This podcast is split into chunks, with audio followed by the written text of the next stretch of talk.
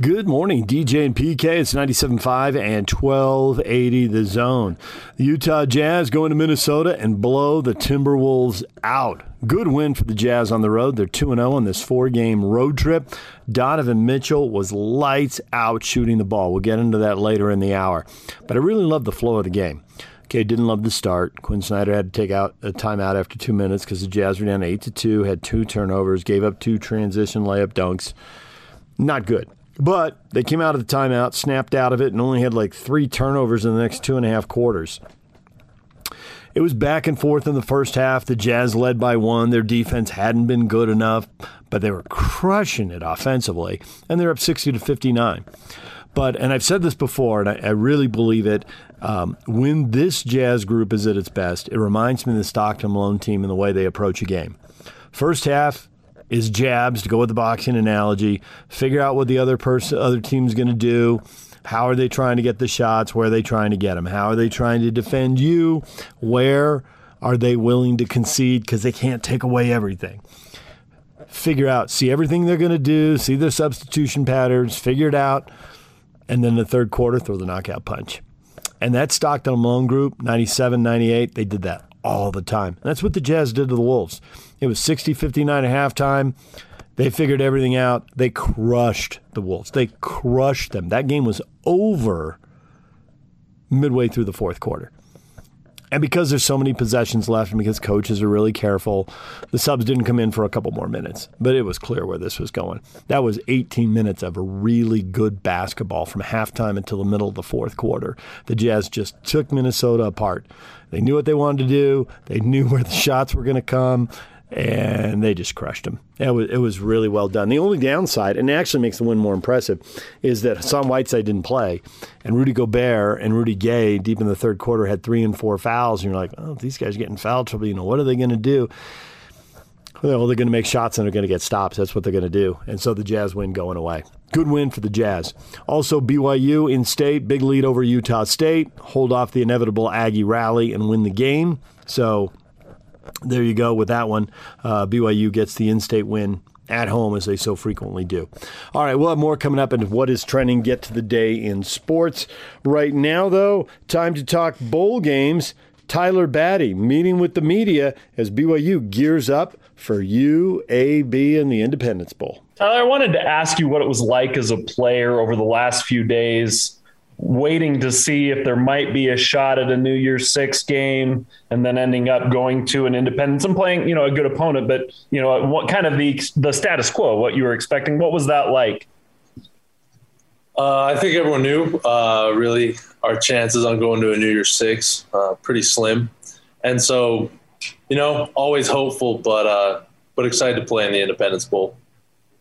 All right, let's uh, take a question now from Mitch Harper and then Jay Drew. Yeah, Tyler, uh, what will uh, what do you hope to see the, the defense uh, do to Im- improve in this last opportunity this season? Um, I would just again just uh, some I've said before is just making sure everyone's doing their job. Um, I'd love to see, see us be able to stop the the rushing game a little bit more, especially coming in uh, UAB, um, coming off USC, to be able to to shut run game down and um, and just clean things up overall. Just continue to improve. Hey Tyler, uh, UAB players are said they're stoked to play the number 13 team in the country. What will motivate BYU's players to face UAB? It's another chance to get to do what we love. Uh, I mean, if, you, if, you're playing football, you you have to love it um, a lot, you know, to, to keep up with the grind. And so, and so for us, it's another it's another opportunity to go out on the field with with our teammates, with our brothers. Um, go have fun and do what we do. Yeah, we'll have questions now from Dick Harmon and then Sean Walker. Tyler, uh, you've been through injuries before, and you've had to play hurt and uh, banged up. I just wonder what the team, uh, what what your group is like right now on the defensive line, um, how you guys are approaching, you know, playing coming off injuries, and then get your take on Tyler Allgeier. He's kind of carried a big load this year. He's been banged up. He's been through a lot. Um, what have you noticed about him in uh, bowl preparations over the last 24 hours or last few days?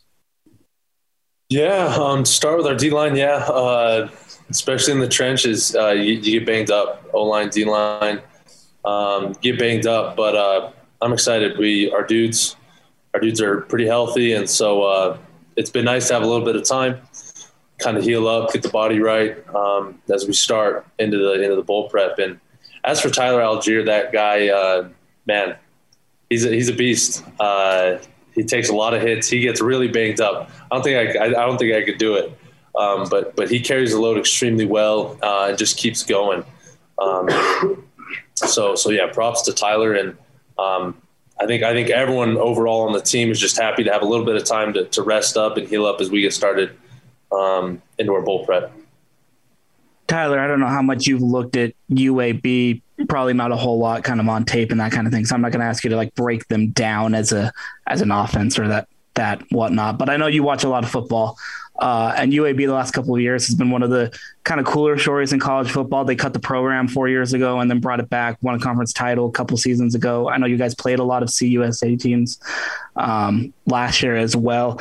Have you guys kind of taken notice of sort of this UAB program and what I guess their story has been for the last few years? Because it is it is really cool and that I mean could be something to sort of motivate you guys playing against them. No, yeah, absolutely. Um, I, am not too familiar with with the history of their, of their program, um, but we're just again we're excited to go out and play. Um, I think I think UAB just like any other game we've played this season, um, you know, presents presents a new game, new challenge, um, yeah, new opportunity to go out and and play football, do what we love. Okay, we'll take questions now from Daniel Brown and um, Jim Watson. Hey, Tyler, uh, Daniel Brown from KTBS Sports here in Shreveport. Uh, just wondering if you had any past familiarity with the Independence Bowl, maybe watched some games before, and uh, also with the city of Shreveport. How excited are you to uh, get down to the state of Louisiana? Absolutely, uh, super excited. Um, to first off, to be able to be bowl eligible has been great, and then uh, to be able to come down and and play in, in Louisiana and Shreveport uh, great opportunity. I'm super excited to, to get down there and, and enjoy it um, before before we play our game. Uh, Jim, go ahead. Turnovers have been key for you guys this year. Uh, how have uh, the, the defensive line played into uh, the guys getting so many turnovers? Um, uh, our guys our guys on the D line have busted their butt. That's that's for sure. Um, we've done uh, everything that we can that we have been able to to uh, yeah get get pressure on quarterbacks, stop the run, um, force fumbles, and so I think uh, our guys up front, yeah, uh, definitely um, deserve a little bit of praise for for how hard they've worked and and their effort this season in um, helping uh, uh, get those turnovers. Okay, let's have questions now from Jared Lloyd and then Alex. Heading into the last game of the season, Tyler, kind of a chance to get a little bit of this break before you get ready for that one.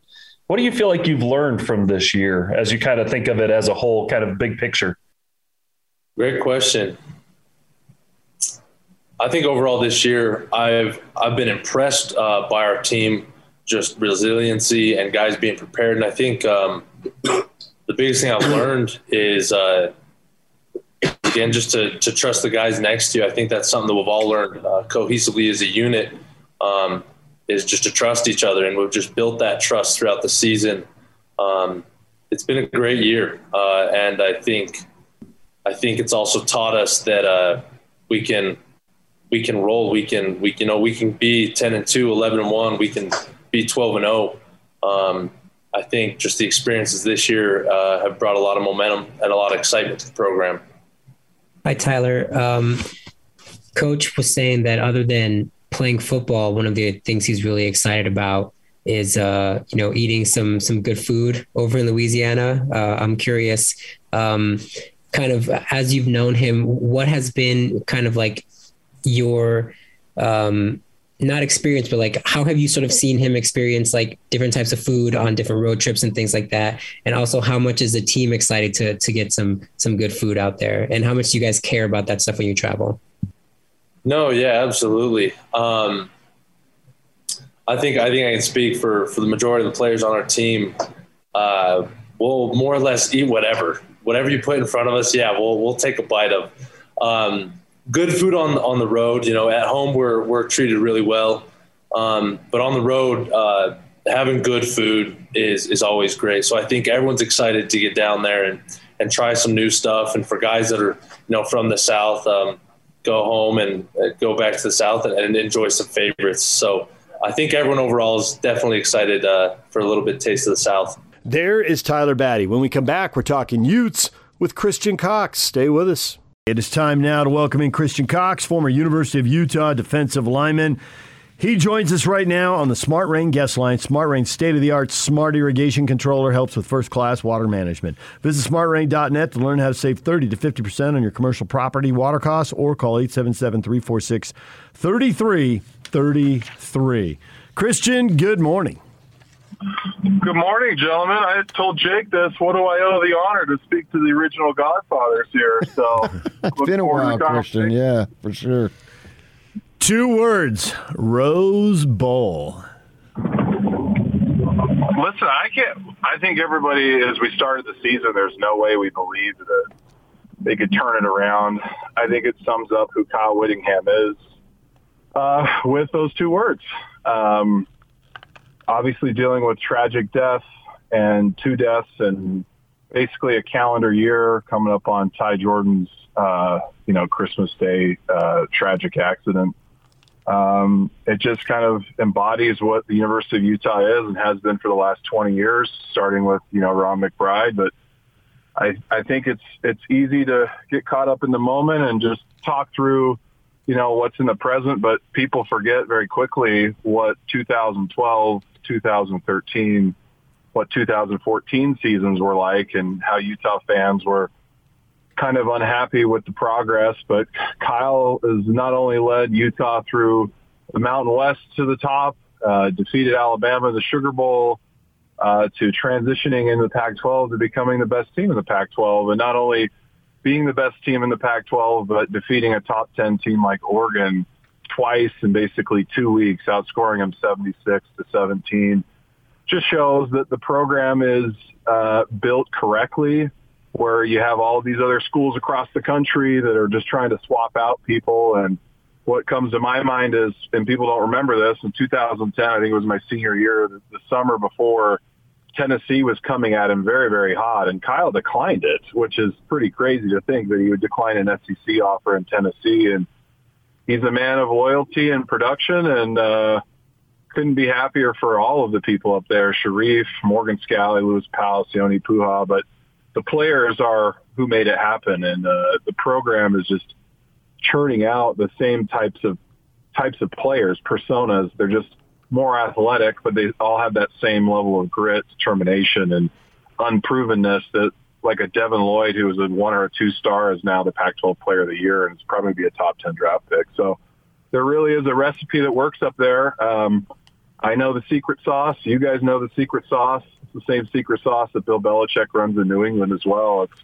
it's pretty incredible to see what what a, a quality program and if it's run co- correctly and has the right type of leadership and people they want to progress and so Utah's given folks that opportunity to progress up through their program. All right, Christian. We've been doing this radio show for 20 years, and this is the first, and I've known you for a long time. After that whatever you would call it, mission statement of the football program, I literally have no questions for you because you started at A and you covered every single thing that makes this program what it is, right down to Z. That might have been right there the best statement of any guest we've ever had defining why a program is successful and what a program is. I mean, I literally don't know where to go now because you just covered everything that needed to be covered. No joke. I am dead serious here. You checked off all the boxes as to why this University of Utah football program is in the position it is, and you did it in one statement. I'm done here. Hey, Any way, any way to make your job, any way to make your job easier, PK. I'm here to help. I mean, you literally covered everything about the only thing that I could throw at you, and that was a phenomenal statement. I'm, I am dead serious, and DJ will vouch for me. I'm dead serious because he you, is serious, but I still got questions. I, the one thing that okay. came to my mind was, okay, you had an experience with Belichick, and you sort of just put it, Belichick in there, and you didn't randomly put him in there because you were with him for a, uh, a period of time. So what I would ask you then to compare and contrast these two marvelous football coaches. And when you're a football coach, it's not just uh, coaching on a Saturday. It is literally running a program 365 days a year, one at the professional level, one at the high level of college. So what do you see in those two that is common, and are there any differences that you see? Yeah, I, I get this question a lot actually. When it comes to Bill and Kyle, there's also a third person I throw in there. Just just my coaching tree, right? I, I've had the privilege of playing under some amazing coaches. I played under a guy named Larry Wall at, at uh, Bountiful High School. The stadium's named after him. Uh, he produced products like Cam Jensen, Mike Wright, Brady Christensen, uh, lots of quality players. Aaron Roderick, ironically, played for him. Uh, but when you talk about Kyle and Bill and Larry Wall, all three of them have similarities. And the similarities are this. They are probably the most three consistent humans I've ever seen. When you talk about being on time, doing things the right way, and these aren't like abstract, you know, things that are off course. These are the simple, tiny things that separate the consistent winning programs versus the, the programs that don't win or your Miami Dolphins or whatever it may be. But Bill Belichick was the most consistent coach. Uh, Kyle is the most consistent coach. And they demand uh, consistency and perfection from not only their players, but their coaches.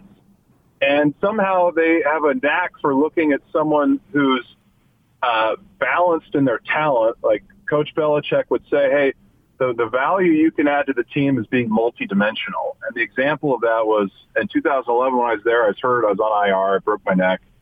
Uh, but Julian Edelman was backing up a guy named Wes Welker. Uh, Julian Edelman wasn't even playing. He was he was taking punt returns and playing backup corner through the middle of that year. He had to play corner. He had to play, he had to get some time. And if they weren't developing, you know, seventh round draft pick, undrafted free agents to be ready to play, you wouldn't get the opportunity like Julian Edelman did to, to be such a star and he was honestly going one on one against Julian Edelman versus Wes Welker trying to tackle. Like Edelman was so nifty in space. He was like impossible to tackle. You knew he was the better guy, but he was he was paying his dues in his time. And Kyle's done the same thing, and same with Morgan Scalley and Sharrieff Shah. They have an eye for talent and putting guys behind him to progress. Like Cody Barton was the starting linebacker, so was Chase Hansen. But they saw something in Devin Lloyd a lot of years ago. But let's not take credit away from Devin Lloyd. Devin Lloyd is the one who showed up to practice every single day, did extra work, did the 6 a.m. workouts, and progressed year after year after year. And what it says to me, the fact that all those seniors wanted to return, like Nick Ford, Devin Lloyd, and the bunch of the rest of the crew, shows how how good they were with the leadership, and they wanted something to prove. And we're in a day of of uh, personal gratification and taking the easy way out. It would have been easy for him to take a be a third round draft pick and go make a couple million bucks, but he saw the greater vision. And when it got hard, I think this is what's so neat about this team. Uh, it was obviously very emotional the first four games of the season, but they had every they had every excuse to phone it in the season. They weren't where they wanted to be. Uh, they're giving up a lot of sacks. Charlie Brewer was a flop. They couldn't run the ball with him. He was a thrower and he was getting sacked all the time.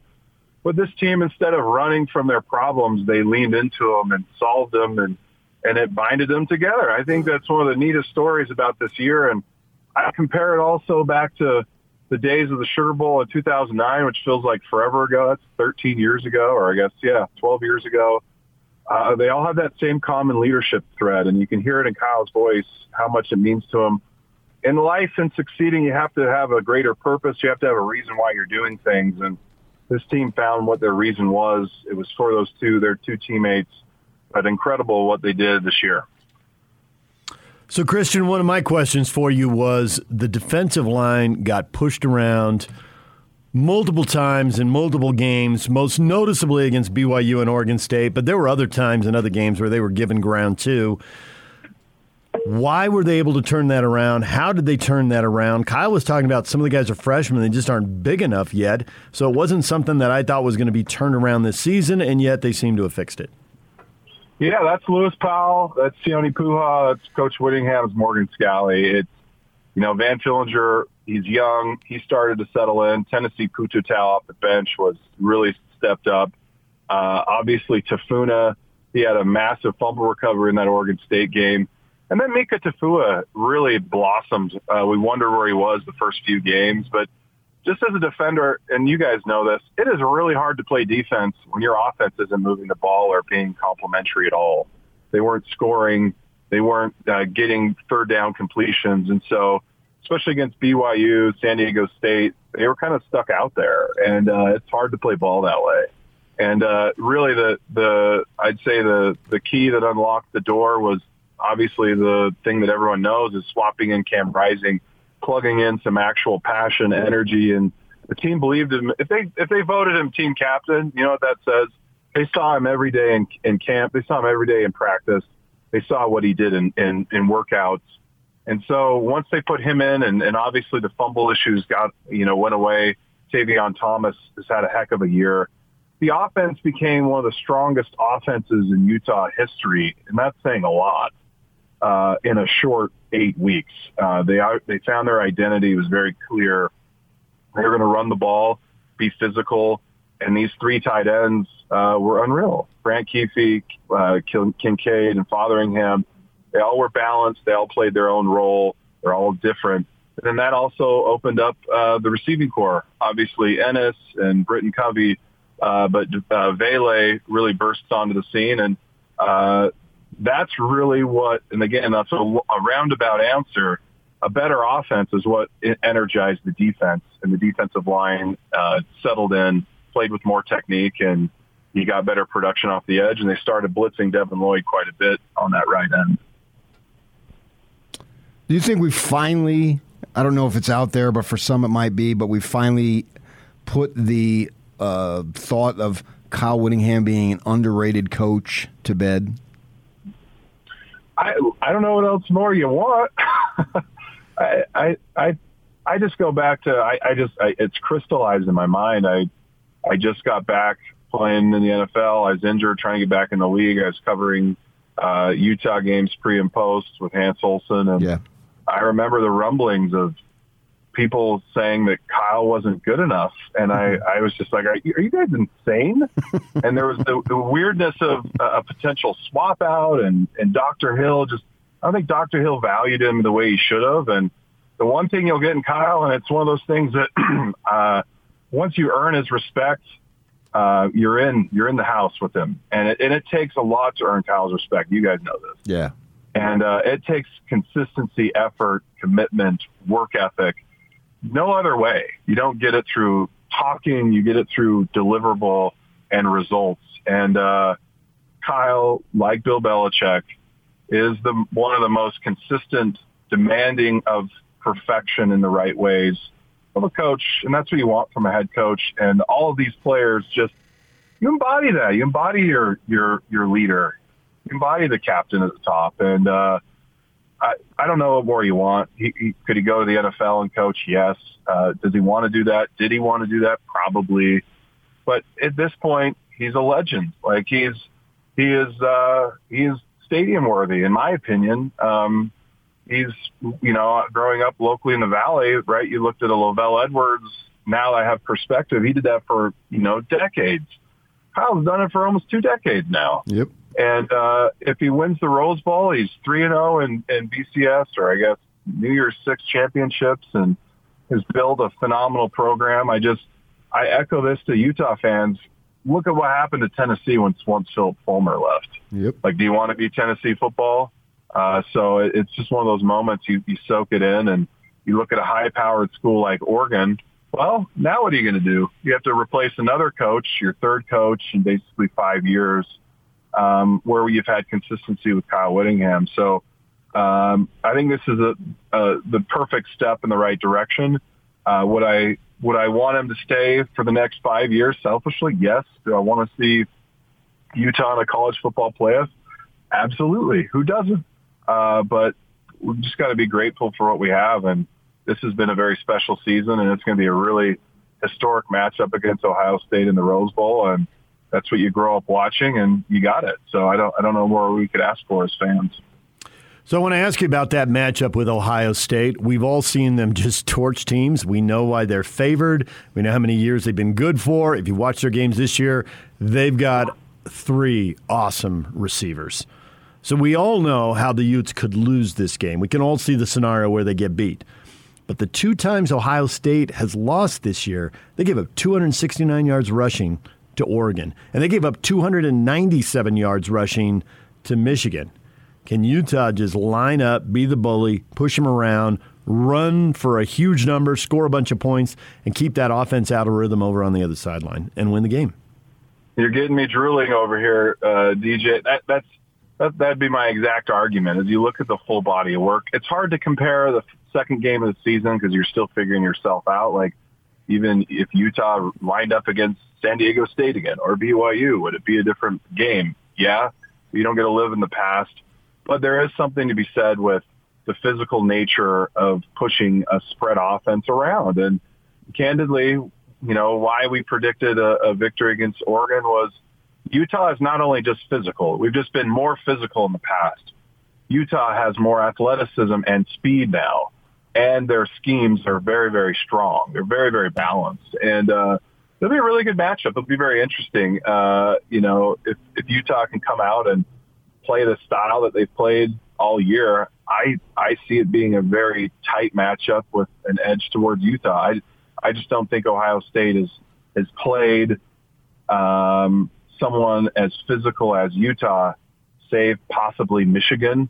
But I don't know if the speed of I think I would favor the speed of Utah a bit over Michigan. Michigan's a classic, just Big Ten uh, physical team and has you know great running backs as well. So I think the the blueprints in front of you with with both of those victories. And Oregon back then they had they had Verdell who ran like crazy and had some big runs in that game.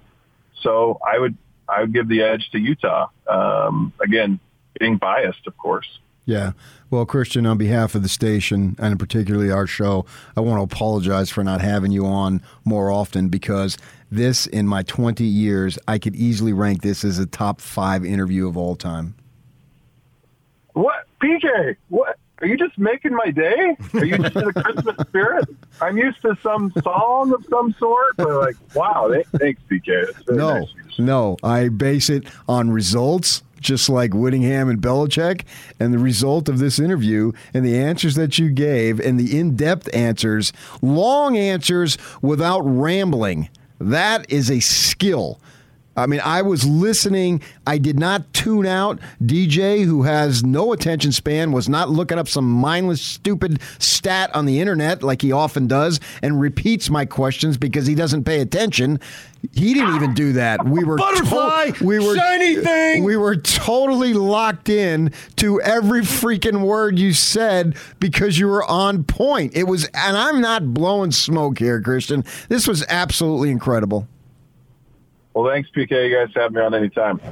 Honestly, I didn't bring up having you on to Jake because you. I thought you were Gordon's guy for a long time, and now Uh, I- you're available. I'm all, I'm all Expect a available. phone call. I'm available to all. I'm Hans's guy. I'm Scotty's guy. I'm everybody's guy. All So right, there whatever it you- is. Okay. All right. Well, we appreciate it, Christian. Thanks for coming on. Thanks, guys. Merry Christmas. There's the former Ute, Christian Cox. When we come back, the best of the Jazz post game show next. Good morning, DJ and PK. It's 97.5 at 1280 The Zone. The Utah Jazz blow out the Minnesota Timberwolves. One point game at halftime, and then the Jazz go to work. And in the next 18 minutes, they played great basketball and they blew the Wolves off the court. It was a really, really impressive third quarter and start of the fourth quarter. And then the subs came in and finished off the game. And the Jazz Move on 2 0 now on this four game road trip. They're back to back. They'll be back at it again tonight. Let's get to the best of the Jazz postgame show. It's your Jazz recap here on DJ and PK on 97.5 and 1280 The Zone. Jake Scott with you. Jazz got a big time second half, and they end up blowing out the Minnesota Timberwolves 136 to 104 behind 36 points from Donovan Mitchell. He also had uh, five boards and a couple of assists on 14 of 23 shooting, 5 of 12 from three. Bogdanovich had 21. Clarkson had 18 coming in off the bench. Rudy with a double double, 13 points, 10 boards, added a block shot as well. Let's get some post game sound. Let's start things off with Jazz head coach Quin Snyder. Personnel question. Um, Mike played for tonight. Over tomorrow, or is that something that's still determined? That that wasn't the reason that he played less minutes. Um, we had a lot of guys. Our substitution patterns tonight were a little different. Um, when Rudy got in foul trouble, in particular, and then we had a couple times where there were a couple groups, um, a couple lineups that were playing really well, and we, you know, we stretched them. So um, those are separate issues. You referred to this kind of got his fourth foul mm-hmm. very early third quarter. Happy with that. Other lineup. What did you see out of that group? Because obviously you guys flourished during that time. Yeah, I think you know Bojan just did a terrific job, just working and making everything hard. And you know Rudy Gay, forget he's six ten, you know, so he has a presence, uh, particularly on the glass. But I, I thought our you know, it was Joe and, and JC and those guys getting in there. Don, Mike just mixing it up on the glass and coming up with kind of loose ball type rebounds. And um, we took advantage of, you know, some of our shooting and transition during that time too. And we got good looks and, and we shot them with confidence. Don scored 30 in the four straight games. Now, what have you liked about his games recently and kind of what's been working for him? Well, I think he's, you know, he's had a good mix um, where he, you know, he's he's spacing well off the ball, so he's getting more catch and shoot threes. Um, you know, and then he's been getting to the rim. You know, he's been rejecting and pick and roll, and um, you know, when he can get to the rim like that, it puts a lot of pressure on the defense. So um, I think he's been defending too, which is, you know, as much as anything is something that I know, you know, when you're scoring like that, you can, you know, you can impact the game that way, but being able to impact it on both ends is something that, you know, that we've talked about a lot. And I know he's taken a lot of pride in. What did you like defensively, specifically in the second half where they scored? You know, I, I think the way the game started, you know, I think, you know, for instance, Patrick Beverley, I mean, he, he can make that floater um, and he always plays well against us.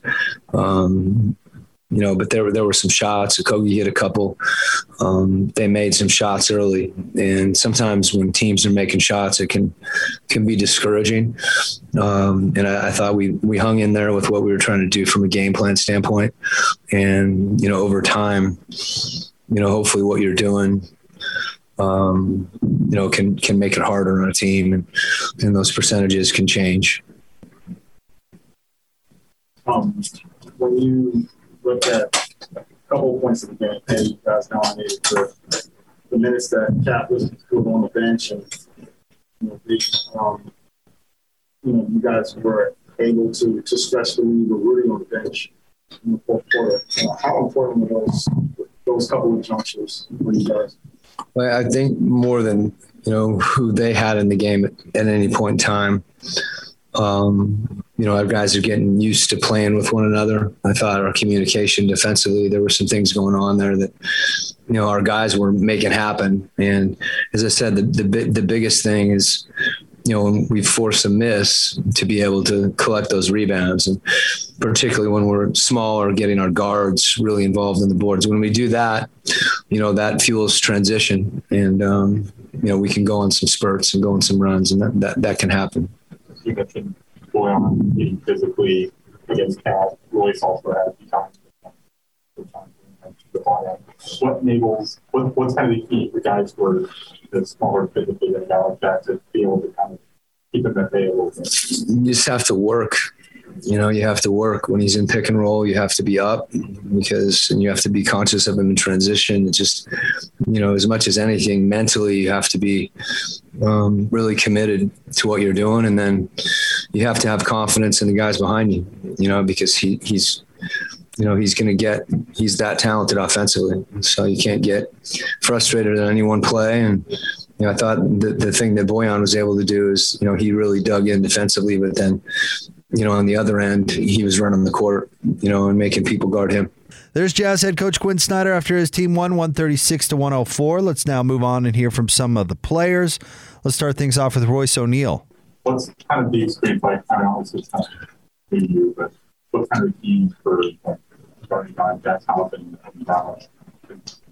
Uh, just make things tough for him. I mean, you know, uh, we had a game plan that you know we were sticking to. Uh, you know, guys getting foul trouble, so uh, you know, next guy got to step up, and I think just a team effort, and then just making the shots tough, boxing them out, and then converting on the other end.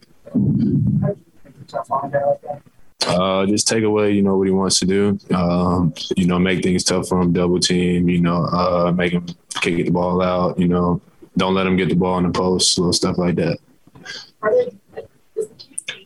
Different when you're on defense when you're guarding out perimeter versus guarding a guy like Cat in the post? I mean, not really. I mean, both ways. You know, I got to talk. You know, be vocal. Um, you know, help guys out, and everybody's communicating with each other. So, I mean, you know, it's little stuff like that that adds up. What's kind of the uh, obviously Minnesota was, shooting the ball pretty in the first half and not really good the second.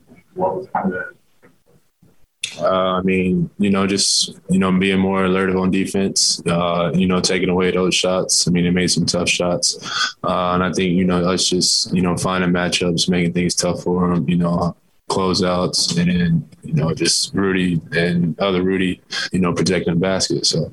how important was it for you guys to um, extend the when Rudy got that fourth foul and you know, guys were able to, to add on to it? Uh, really important to me. You know, uh, we played a little five out. Uh, you know, ran more. You know, we knew that was going to be like our best offense and defense. Uh, you know, we had to gain rebound. You know, as a team, and then you know, box out. Bojan has said before that he likes guarding guys that are him. Um, Do you have a preference, or is there something where you're like, okay, this is something that I enjoy doing? Nah, I don't really care. I don't really care who I guard. Smaller, bigger, don't matter. Just take the challenge. What conversation did you have at halftime about rebounding? Uh, we knew it was going to be a team effort. Uh, you know, we gave up a lot of offensive rebounds. Uh, we had to, you know, do more focus on defensive end. Uh, then, you know, that led to fast breaks, you know, easier offense for us, you know, playing in transition more. Good seven assists. What was important for you in terms of finding the? Uh, making the right pass. And so I guess what was I guess what was working offensively was the whole just in of getting central. I think just the spacing, uh, you know, giving guys lane to drive, uh, getting in the paint, finding guys open for threes. Uh, you know, we was, we knew they were going to collapse, so we just had to find an open guy no matter what. kind of random, but like uh, it's not just the Timberwolves. There's other teams that do it too. Like D'Lo wasn't playing, and you had a couple of the other guys that were on the bench that were like standing around that corner on that on that left side. Yeah. When guys are down there that close to that corner, does it keep you from like running down deep in that corner? I don't even worry about it, think about it. Uh, you know, we get to the corner of space. You know, that's what we do. Do you talk to you more from there in that corner? Uh, yeah, of course. I mean, all the time. So Don's got four straight games of at least seven points. Does are you guys do you still have the capacity to be like impressed by seeing stuff you do, or is it kind of just I mean, I'm used to it, but uh, I mean, still some of the things he do, you know, still made some of the plays he makes. Uh, you know, he's a special talent. You know, I think he's only going to keep getting better, and he wants his team to get better. And you know, he looks out for his teammates, and he's trying to do whatever he has to do to win. So. There's Royce O'Neale. Royce, what a what a stat line for him. Nine points, but he was perfect shooting, three of three, two of two from three. He had six boards, seven assists, three steals, and a block. Absolutely filling up the box score last night for Royce O'Neale. Let's now hear from uh, Bojan Bogdanovic. what's going on like for you guys? Over like for the street. I mean, our our defense was uh, was pretty pretty solid tonight. We had a lot of lot of easy easy shots, especially in the second half in the third quarter and the beginning of the of the fourth. So I think that that's that's the biggest biggest difference. And uh, I mean, we had 13 turnovers as well, but uh, a couple of them were right in the beginning of the game. So I think that we really took good care of the of the ball as well. it like that third quarter when Rudy picks up his fourth foul early you have a fair amount of time at the? I mean, I was just trying to to make him like work and, and then tough to, to even catch the ball and, and do my work early. But uh, I mean, that kind of kind of hurt us. But our our second group was uh, was phenomenal tonight. JC had a had a great game. Joe was was moving the ball, so I think that that really our second second group gave us give us a life, especially especially in the beginning of the second quarter. Donovan's gone over 30 the last four games. Kind of what's working for him from your perspective? I mean, he's just just being aggressive. He saw a couple shots going in, and now he's he's full of confidence. We we know how good he is. So, I mean, this is who he is. I mean, he's he's been playing on a, on a high level for for whole year. So, when you say you're trying to just make Kyle work, like what does that actually entail? Pushing further out or pushing further out and, and, and fight fight with him for a position. I pick up couple couple fouls fouls as well, fighting fighting to kind of to kind of play in front of him. Don't allow him to get a ball because we all know how, how good he is when, when he when he catches the ball on a on, on a block. But it was great great team effort and then I had really great help my teammates whenever he catch the ball. So he was he was trying to to involve his teammates as well. That was your best defensive effort I've seen you play all year so far. How did you take on that responsibility, knowing you were going to have that matchup a lot? Like I said, I'm, I'm trying to give my effort every every single game. Maybe tonight look look different, but at the end he finished with 22 points. So really seven of 11. So he, he had a he had a good game. But like I said, I had a great help on especially from from Rudy from weak side whenever he tried he tried to, to post me up. But great effort all over. Like we had multiple guys with a uh, double double figures. We we had a 25 3 so that's that's mean that we moved the ball pretty well you mentioned that you mentioned last season i think that you like playing defense against guys that are bigger than you why is that i mean i like it's it's kind of different. Just tough to explain, but uh, but uh, whenever I guarding those guys that they are they are first or second option, I got a I got a really good help from from my teammates. I know that, that Rudy is gonna Rudy is gonna be there in particular, so that's what it is. And and, and then I'm more more focused defensively as well. There's Bojan Bogdanovic, 21 points, five boards for him, and uh, you heard him talk about playing defense on Karl Anthony Towns where uh, they decided to go that direction a little bit and uh, thought that they were uh, pretty effective with it, particular Bojan. Let's now wrap things up with the players by hearing from Donovan Mitchell. timeout. What's he say? I'm not gonna lie, I, I forgot what he said.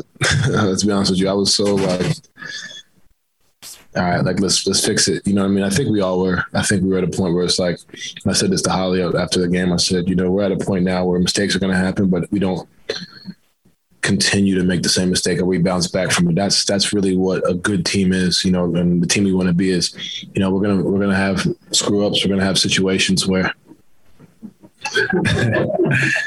situations where, you know, things don't go our way or we make stupid mistakes, but it's how do we respond? How do we, you know, you know, react when that happens, body language, you know, energy, focus, all that. And I think we responded the right way. And I think that's one thing that we can look at and say, okay, especially to start the game, you know, two silly turnovers. But at the end of the day, it's like, okay, we responded, we came out, we guarded, we got stops, we made shots.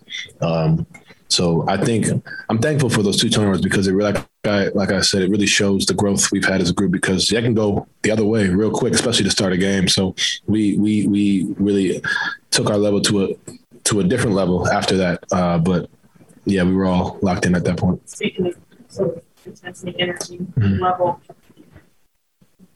was there any sort of motivation that was different for you tonight? Because you kind of came out I mean, we got swept. You know, it's, I mean, it's, it's no secret. You know, they they swept us, and you know, they're they're a good team. You know, uh, I, I got to give them credit because they have a lot of guys that can go get it, guard. They're athletic, they're physical. So, just trying to take what take what was given, but also just being attack mode. You know, and I think we all kind of felt that. We all were like, you know, at the end of the day, when getting swept is not fun. You know, it's not something that We have a lot of pride on this team, and we, we took that personal. Uh, but you know, when we play them again, it's going to be the same energy. We got it on both ends. They're going to come out. They're we're going to come out. We got to be ready to go. But you know, tonight we did a lot of good things. You know, um, we just got to continue to look at the film and get better because we got another good team coming up tomorrow. Rudy gets his fourth foul in the first minute and a half of the third quarter, and all of a sudden we're seeing Royce and uh, Bojan have the you know, responsibility of running cat. Mhm. What did you see out of those guys? battling. You know, that's really all you can say. It's it's, something that I, we have never really in my five years we haven't had a situation where we have five smalls. You know, and where we have to uh, against a team that three seven footers yesterday or last game, and then you got a team that crashes the boards literally every possession, and they're athletic. You know, so it took a team effort. But for those two specifically, and Bojan guarding Cat, being down there doing those different things, and keeping him, you know, I, I would say he had an off night, but he had 22 and seven. Uh, but you know, at the end of the day, making it tough. That was that's the biggest thing, and you know, just continuing to battle, continue to fight, and as a group, we gang rebounded and we were able to push and, and transition and get our looks. But credit to those guys taking the taking the matchup and, and being ready to go. What do like about your driving game right now? Um, said it to you guys before. I think the pace is different. You know how I'm getting there. Um, I think before it's a lot of erratic, you know, different things, and I wouldn't even call it erratic. Just like simple things that I can really fix and just kind of feeling the game a little bit, you know. And I think now it's to the point where I'm just kind of slowing down, taking what's given, um, and, and really going from there. Um, yeah, You play the Timberwolves two more times this month. Are you aware of that? I didn't know that. Uh, oh yeah, we do. Um, 23rd. 20, yeah, right before the Christmas game. Yeah, and then the 30th, right? No, 30th and 31st. So, like I said, you know, they're going to be fired up. That's like we were, and it's going to be a, it's going to be really good. Next two games are really good. You know, and we just got to be ready for it. To have the same energy we had tonight, same focus, same same intensity. But you know, this was a good win for us. Um, I told y'all this is a road trip. I think we're all trying to see where we're at and continue to build. And we got a big one tomorrow. And we got a, you got Joel Embiid tomorrow. You know, we got Seth Curry, we got all them guys. So we got to be ready uh, to to game plan that and, and get out and do what we do. That is Donovan Mitchell, 36 points, 12, or excuse me, 14 of 23 shooting, 5 of 12 from three. Also added five boards and a couple of assists. Jazz win 136 to 104 over the Timberwolves. Up next, the Jazz take on Philadelphia tonight in Philly. That game will tip off at 5 o'clock. Pregame coverage begins at 4. There's the best of the Jazz postgame show. What is trending? The headlines next. Your day has just begun. Yeah! But for DJ and PK, they're just hitting their stride. It's time for all your headlines from the night in sports as DJ and PK tell you what's trending. Are you ready? On 97.5 1280 The Zone and The Zone Sports Network. Yeah! Hashtag Utah Jazz. Prince guarding Donovan into the teeth of defense. Wow, left hand drive, jab left, big step right to the rack, lay it up and in. Bogdanovic right corner, three over Towns is good. Clarkson walks into a three hits, and the Jazz are back up by 13, just like that. And we've got a chance. 55 seconds left for our 103 of the game. There it is. It's good. Jared Butler makes the 103 in this game. The Utah Jazz, the Minnesota Timberwolves. It was close for a half, and then the Jazz blew the Wolves out. Ended up with 101 three pointers in the game. More importantly, the Jazz ended up with 136 points, 136 104 PK from halftime to the middle of the fourth quarter. That was a clinic. Oh yeah, yeah. They're- rolling offensively. This is what we thought they would be able to do, and this is what they're doing. Jazz become the first NBA team to make 20 or more three pointers in three straight games. Donovan Mitchell leads the way with 36 points. Rudy Gobert got in foul trouble, and that was not a big issue for the Jazz. Small ball lineup had a problem for a minute, but then they fixed it, and the Jazz just kept rolling. Win the third quarter by 13 points, the fourth quarter by 18 points, and just pull away and have all the subs in there for the last four minutes. Couldn't be better. Jazz are back at it tonight in Philadelphia. And some of these guys will be pretty fresh. Conley only played 24 minutes. See if they let him go back to back. A lot of times he doesn't, so we'll see if that happens. Philly is also going back to back. They beat Charlotte 110 106 on the road. Tip off tonight, 5 o'clock, pregame at 4 o'clock here on the Zone Sports Network. Hashtag NBA. Golden State Warriors keep it rolling. They beat the Portland Trailblazers 104 to 94. The Warriors with the best record in the NBA. They're going back and forth with the Suns. Right now, they're half game up on the Suns after that win. Steph Curry made six pointers in the win, so he needs nine to get Ray Allen's all time record. Just a matter of time before that thing falls. Most made three pointers in an NBA career. The Rockets beat the Nets 114 to 104. Brooklyn, the best in the East, falling to the Rockets, who have now won seven straight games after a 1 16 start. It's a remarkable turnaround, PK. You being sarcastic? A little bit. Okay. But I mean, it is remarkable. I mean, they shouldn't have been 1 in 16 in the first place, but seven straight and a win over the Nets, that's good. Luka Doncic went for 26. The Mavericks beat the Grizzlies 104 96. Dillon Brooks got hot after the game, screaming at the refs. Hot in the post game. Best to get hot during the game. Yeah. Nikola Jokic, 39 points, 11 rebounds, 11 assists. A massive game for him. The Nuggets, who'd really been struggling, beat New Orleans 120 to 114. And the Cavs, who gave the Jazz a really good game, picked up another win. They beat the Chicago Bulls, blew them out 115 to 92. DJ and PK. Hashtag college basketball. 24th ranked BYU improves to 8 and 1 on the year. They open up a 20 point lead over Utah State. The Aggies rallied, got to single digits, but no closer. And BYU ends up winning 82 71. Alex Barcelo leads the way with 17 points in that one. Justin Bean had 20 and 7 for the Aggies, but not enough. The uh, BYU got a roll in there in the first half and opened up a pretty good lead. Yeah, the Aggies struggled shooting, couldn't even make free throws. And Barcelo is going to set the record like a uh, as a transfer student, seven years for BYU. He played for two years for the U of A. Yep. Six years in high school. Probably. like he's been around forever. He's a good player. TCU beat Utah 76 62. Ute shot 29% from the floor in that loss. Utes fall to 6 and 3 on the year. Weber State went to Washington State and got crushed 94 to 60. Washington State up double digits at halftime. 11 point lead, and then they just blew that thing wide open in the second half, and they win by 34. That's the Wildcats' first loss of the year. You lied to me. You said that was on the Pac 12 network. Ah, it was on a Pac 12 Washington uh, only, the way they divvied up Regional regionally. networks. Yeah, that sucked. SUU won the in-state game, beating UVU 60 to 56. Thunderbirds have won five in a row. Just lost number two for UVU. They're seven and two. SUU improves to six and three. DJ and PK. Hashtag NFL. Thursday night football, Steelers and Vikings. The Steelers hanging around the edge of the wild card race on the outside looking in right now, but only a half game out. Steelers 6 and 5 with that one tie with Detroit. And the Minnesota Vikings 5 and 7, which in the NFC doesn't leave you that far away from the wild card either. Packers are going to play the Bears this weekend. They've got a Sunday night game, and Aaron Rodgers saying he does not regret telling Bears fans, "I still own you" after the TD run in the first first matchup this year. I don't regret it at all. DJ and PK. Hashtag college football. As expected, wide receiver Drake London, USC star, announced he'll skip his senior season. He's going to the NFL draft. Broke his ankle in the Trojans' eighth game, but he'll rehab that and get ready for the NFL.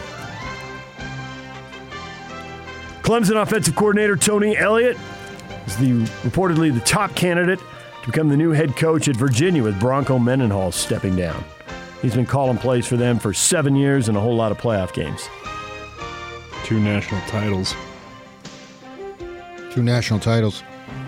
Big 12 Commissioner Bob Bowlesby said Wednesday there have been preliminary discussions with the NCAA's Football Oversight Committee and in coaching circles about possibly changing the early signing period for recruiting. December need to. December become the big date. It's hurrying up coaching fires and hires and distracting from the season.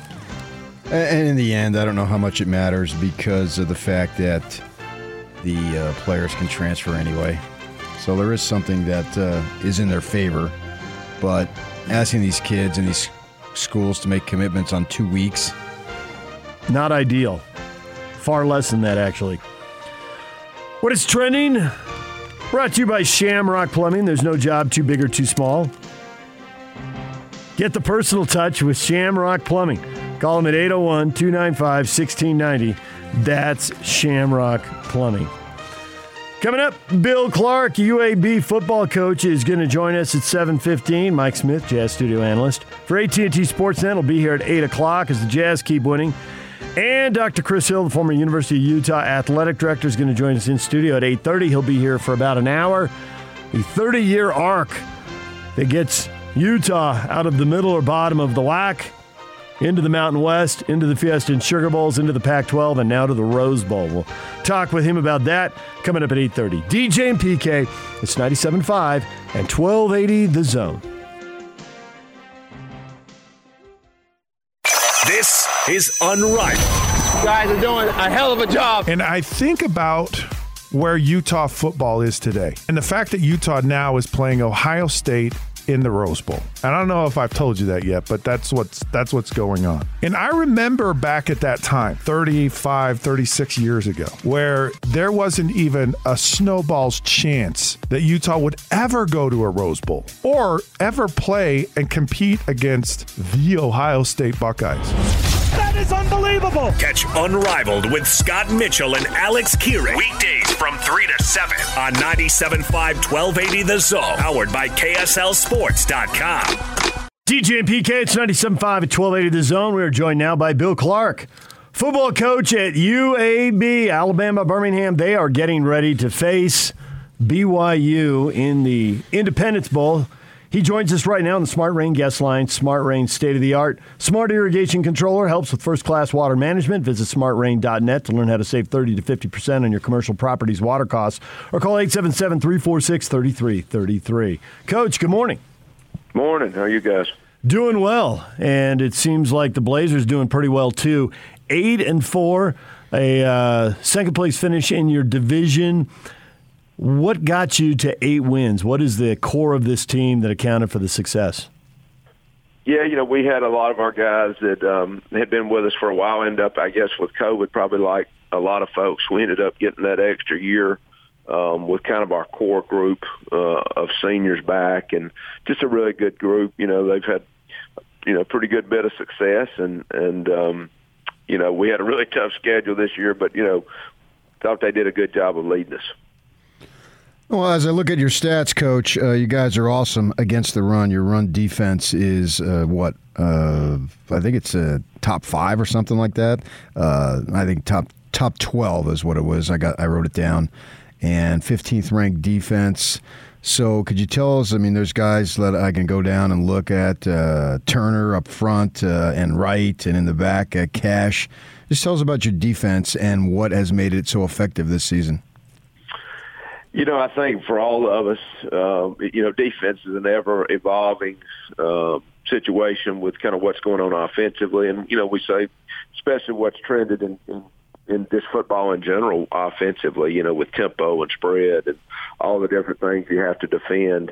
You know, I think for us, that's kind of been a hallmark. You know, since we brought the program, I've kind of got a defensive background, so we always say we're going to build it with with playing, you know, trying to play great defense. Um, but you know, I think this group, uh, you know, it's it's kind of year to year as you go, and we've had some injuries this year, probably like a lot of folks. I know BYU's going through the same thing on the defensive side of the ball, um, but for the most part, feel like they've done a good job. And then, you know, against the run, we've been pretty good this year, no doubt. You've also got a running back who can really, really run the ball. Uh, DeWayne McBride, almost 1,200 yards, and he got hurt and only got seven carries in the last game. He only needed 12 more yards, so I assume he would have gotten that. What makes him so good? Yeah, you know, he's you know, like like all good running backs, got really good vision, but he's really strong, really powerful. Um, you know, really good on yards after contact, uh, explosive. Um, you know, he's just really done good. I mean, I think he had what 99 yards at, in the first quarter before he got hurt. I hate that for him. I think he'd have probably broke the or, or, or led the conference. You know, I think he ended up leading the conference anyway. But you know, I think just he would have that would have been a great game to see him if he got to play three more quarters. But he's really had a good year for us. You've outscored opponents in the first half, something like 209 to 148. Any particular reason that you seem to get off to great starts? You know, I think it, you know for us, you know, and once again, I don't know what what creates great starts, what creates fast starts. We talk about it, you know, but I think sometimes it's.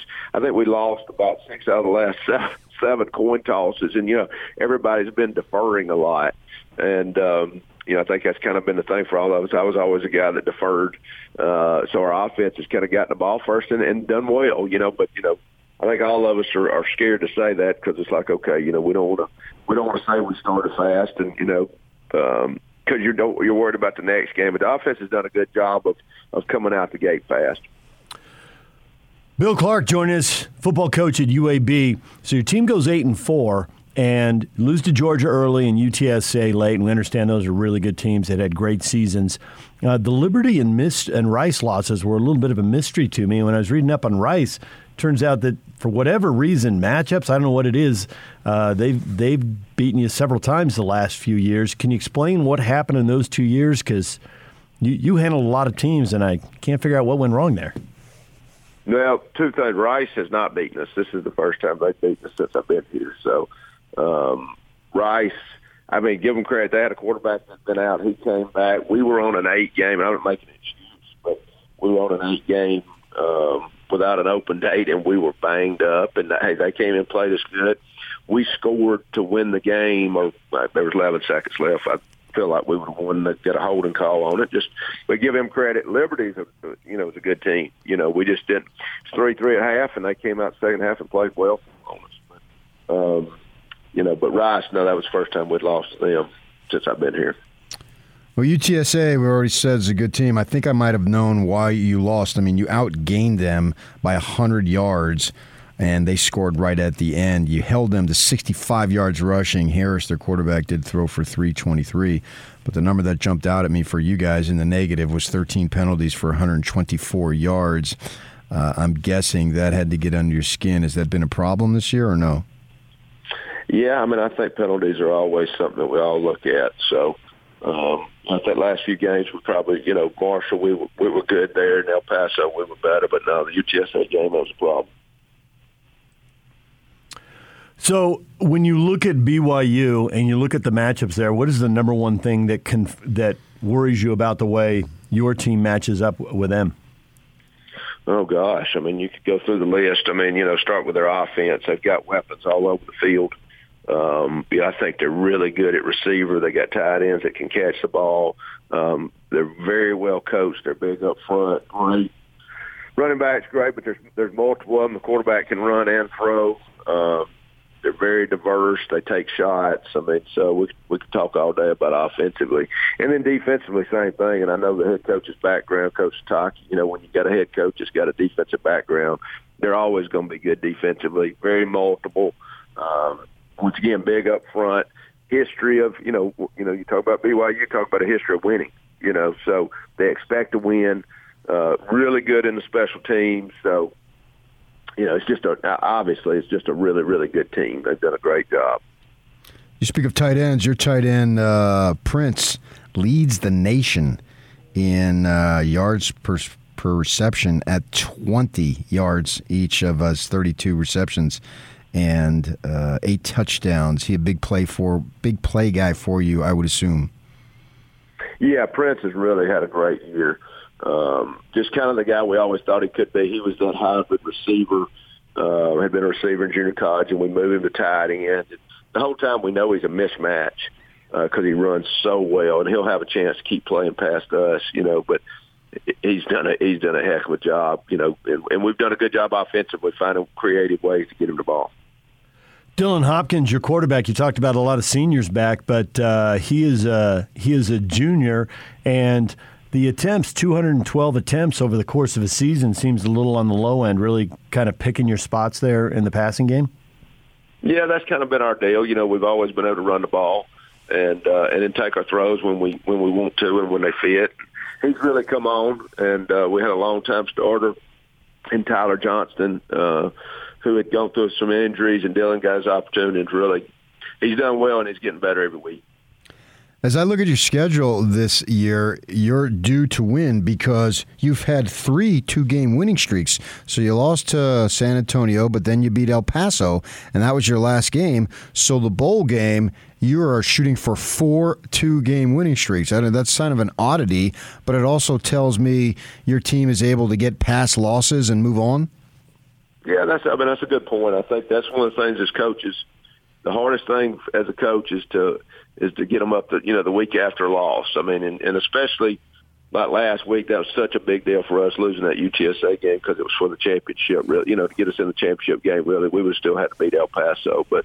um yeah, and then to come back and play a good El Paso team and and find a way to win and all the things you go through for a season. You know, I don't I don't know, but you know how streaks go. But you know, as far as you know, coming back after a loss, that's that is something I'm proud of. Obviously, UAB has the unique situation where the program was shut down and then brought back, and that was big enough news. We heard about it on this side of the country, and I'm curious, as the coach, and there's so many details that go into it. Are there long term ramifications to that? Are you past that? Where does that stand? Yeah, I think we are past it now. I do think that, you know, you just start talking about the history of college football. I mean, how many times has that ever happened? And then to bring it right back. But, you know, what happened, the, the community fought and said, no, this program is important. And, uh, you know, we've went out and raised probably about 60 million for facilities and all the things that were needed and built, you know, built a new facility here. And then our community came together and we bought a, we built a city stadium, uh, downtown that's state of the art there was a combination of the city and the county and, and UAB coming together and building this state of the art stadium that we just opened up this year. Uh, you know, about midway through the year, we got in there, so that's a huge deal for us. And, you know, we feel like the you know the future is very bright. You know, obviously Birmingham loves football, and you know, with the economic center of the state, we got the great university that's a medical school. Um, so you know we got a great university, and now we've got the commitment, and obviously you know we're taking a step going to the American Conference. Um, you know we'll play one more year, but we're you know in a year we'll be in the American Conference. So all, you know everything's trended in the right direction. Well, Coach, we appreciate a few minutes this morning. Thanks for joining us, and we will look forward to the game. Okay, guys. Thanks for having me on. Bill Clark, UAB football coach, joining us right here on 97.5 and 1280 The Zone.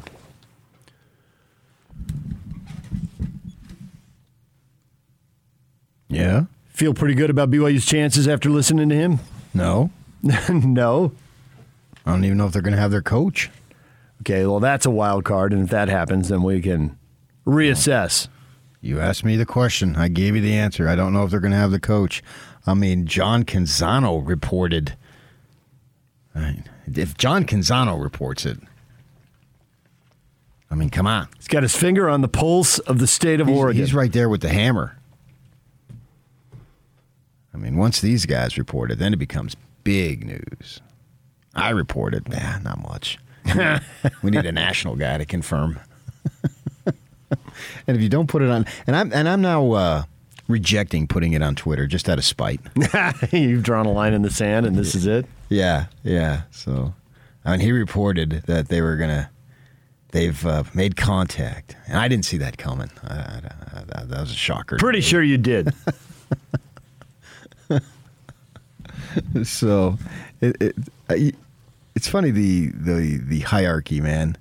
If you if you have any form of print, you rank much higher. Radio has to be the lowest. I mean, when we go to the stadiums, you could say by the seating chart. I am beyond the dot com fan people. I mean, the, the person next to me at Allegiant Stadium had on a Utah shirt and a Utah hat, and I sit left of them. Could you not take up all that space at the 15 yard line, sir?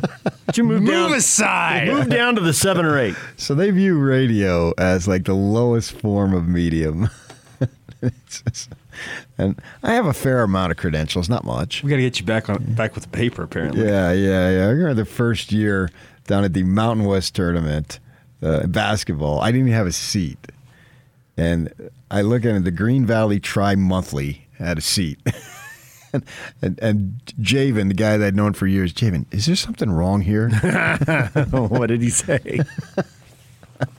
I mean, we still write. I mean, I write for KSL. That's it's by far nothing against the Watchdog, but the, it's by far the leading uh, website in the state. Uh, Well, then put that on your uh, on your request instead of radio. But it doesn't work that way. You can't. And I didn't fill out the credential anyway. Yeah. Uh, so, uh, but it, yeah, I mean, certainly we've known about it, and I don't. But I don't. Ha- I have nothing new to report. I what what what I don't like to do is the, the people who give you information. I don't badger them, so I'm not hitting them up three four times a day because then they get irritated. What about now? How about now? Yeah, right, right. How about right, now? Right. So there's really, from from my perspective, there's nothing left to report right now. Uh, you know, in a day or two, that's another story. We got to let it settle. I don't know that he's going to get the job. I don't know that he's been offered the job. I know he wants the money that goes along with the job. Who wouldn't? And I know BYU is going to do what they can uh, within the uh, BYU so-called reason. You know, whatever that within reason is. Uh, so that it changes, so it's hard to nail down. yeah, um, they're, they're going to do what they believe is right. Whether I think it's right, I don't know because I don't know that I'll know the full extent of what they think is right. They like to be buttoned down, but there's people out there who will talk, people who out there who trust you. You know, the expansion stuff that was I had. Well, I don't want to go into it. I don't want to give up anybody, but uh, you know, information was available, so we'll see what happens. But that's a big deal for the Cougars. I mean, and I guess there's some guys that uh, players who've gone on Twitter. You, you folks live on Twitter a lot more than I do. Uh, that said, uh, we're going to go where Kalani goes, or something along those yeah, lines. the transfer from Oregon, Kingsley Suamataia said something like that. Masen Wake, who joins Jake and Ben, has been joining them weekly all season long. Said, make sure you take care of this man. So Of course. players speaking out for him. Yeah, well, if you're winning and you're playing, you're going to love the guy. If you're losing or you're not playing and or you're not playing, well, that's another story. But if you're winning and you're getting your time, whatever position you are, uh, then you're in love with him. And who wouldn't be in love with this guy? This guy's a very lovable guy, and he'll love you back. You know, I, I don't know what the scale would be, but uh, he'd have to rank right at the top of of pl- coaches who love their players, and it's a cliche and all that stuff. But you know, with him, there's a degree of truth there for sure. So they've got to figure. He's got to figure it out, and if he even gets offered, I don't know that he's going to get offered. I can't say that. I, I, I certainly cannot report that whatsoever, nor am I willing to at this time. There are other names that have been out there. Will he be the first, second, or third choice? Will the first choice take it? Would it fall to him if he were second? I mean, there's a lot of different ways this could go. Well, it would fall to him if the first choice didn't take if it. he's he were indeed second. second. Maybe he'll be first, and it'll fall to somebody else. And, uh, I don't knows? know. I don't know all those uh, complexities, but I know Maybe John that- Canzano does. I wouldn't surprise me if he does. He will. If he doesn't now, I think you have to let the process play a little bit. You know, it's a, the the word became official on Monday, and if there's no 100% obvious candidate, well, then you got to take your time because the coordinators have, you know, they're new, they've left. Uh, the offensive coordinator left. The uh, coordinator last year uh, went down to Vegas, and the other coordinator from the year before went to Boise. So it's not like you know with uh, when Urban Meyer left and, and Chris Hill will have in studio here in an hour. I mean, Kyle Whittingham had been there many years, a decade or so, maybe even longer. I'd have to go back and, and I think it was right around ten years. And was. so it was obvious, you know, he was a, a leading candidate, if not the leading candidate. It doesn't mean Chris Hill didn't talk to other people. Uh, so for Oregon, there's these coordinators don't jump out at you and make it obvious. You know, Notre Dame, they they went actually with one guy for one year. You know, their coordinator had only been there for one year. 35 years old, man. So bold. I hope he succeeds big time. But in house, they thought it was obvious. And you can see where that'd be an issue at Oregon. It could have been an issue at Notre Dame. It just happened with that guy. They thought it was obvious. Yeah, similar situation. Mm, Bold move. Um, uh, it's, it's a 35 year old, and he had himself admitted, I never expected this. But now he's got this opportunity, this massive opportunity. Who's to say? Who's to say he doesn't kill it? I don't know. You, never, you never really know until they, they get in that position. I, I wish him very well. I've grown up as uh, a Notre Dame fan, but my definition of fan is much different than most folks' definition of fan. In my household, we certainly followed Notre Dame. I don't, I don't live and die by Notre Dame's results. That's the difference with me. But I'm certainly a fan of their program for sure. And it was very much a thrill to take my parents back there. And I took them literally. I, I forked uh, over the whole thing, and plus the watchdog with the uh, hotel and rent a car. Led to legendary stories with my mother in the Cougar Club eating breakfast that I told at her funeral. And after the game, it was pretty good too. Oh, after the game, After the yeah. game, Holden Court, just sit over here, be quiet, watch the game. Come back a few minutes later, the party is on. Yep. Stories are being told. People are being regaled. Oh yeah, we just needed a fire going. well, at least he didn't play with fire in the press box. Save that for Georgia Tech. they were not quiet. They, they, they, they did not follow instructions to what I had asked them to do, but they had a whale of a time. They talked about it right to the end of their lives, too, so I'm so glad it happened. As my father obviously grew up uh, Irish Catholic, a longtime Notre Dame fan, as so many of them are, and that was way cool. Uh, but that's somebody who got a got a bold opportunity uh, in Oregon. Uh, in we had on Lincoln Kennedy, and I asked him about uh, USC. Do they have to? They have to go sexy, and he said absolutely, and they did. You know, big time sexy with Lincoln Riley. Does Oregon really need sexy? Um, I don't think they do to an extent. They need somebody who's going to be there because they've gone through a bunch of coaches here in a relatively short span of time. And I think that's the that is extremely important. You've got to get somebody who can win, of course, uh, but you've got to get somebody who's going to invest in the community. Four in a decade is a lot of coaches. Yeah, because this is a premier program with just untold amounts of, if not limitless, resources, but yet it's been a stepping stone. Now, Helfrich was fired, uh, but the uh, the last two have bounced, and even Kelly. You know, Kelly took off. Did he take off ahead of the posse? Yes. Uh, I guess you could say that. Uh, you know, but did Pete Carroll take off of that? Yeah. I, I don't really get into the cheating because I think it's a freeway full of speeders. Which car gets pulled over? Yeah. I, I really believe that from all the stuff that I've been exposed to. Now, I come at life from a cynical point of view, but also, too, it's not baseless. I mean, guys have told me so much stuff over the years that you just, you roll your eyes now. It's like, of course, guys who are held up as being the utmost clean. No. But then there are other guys that they don't even look at it. They, they're friends of them. Yeah, yeah, I know they cheat, but what is cheating? And that's what it's become down to. So I don't look at Kelly and Carroll thinking, oh my gosh, those guys were, you know, they did what they did. So be it. And they're trying to win. So that's sort of the way I look at it. But I think it's important for Oregon to get somebody. And I think Kalani would be there for a good while. The only way- way I could see him leaving is if the Ute job opened up, which it will. Uh, and would he want to come home there? But you know, if you sign somebody, you know, whoever you sign, you can't guarantee that he's going to be there 15 years because you're not willing to give him a 15 year contract in the first place. But they haven't had anybody stay five years. They've had a bunch of guys either leave after four or, in the case of Helfrich, get fired after four. Yeah, and that's interesting for a program of that stature. Four in a decade, five in 15 years. That is a lot of coaches. Yeah. So it'll be very, very interesting to see what they do and which direction they go. But back to BYU playing in this game, certainly I expect them to win. Uh, but I don't scoff at UAB. I mean, we tend to look at these programs, okay, you're down here and the other program's up there, so that program's going to win. I get a certain logic on that.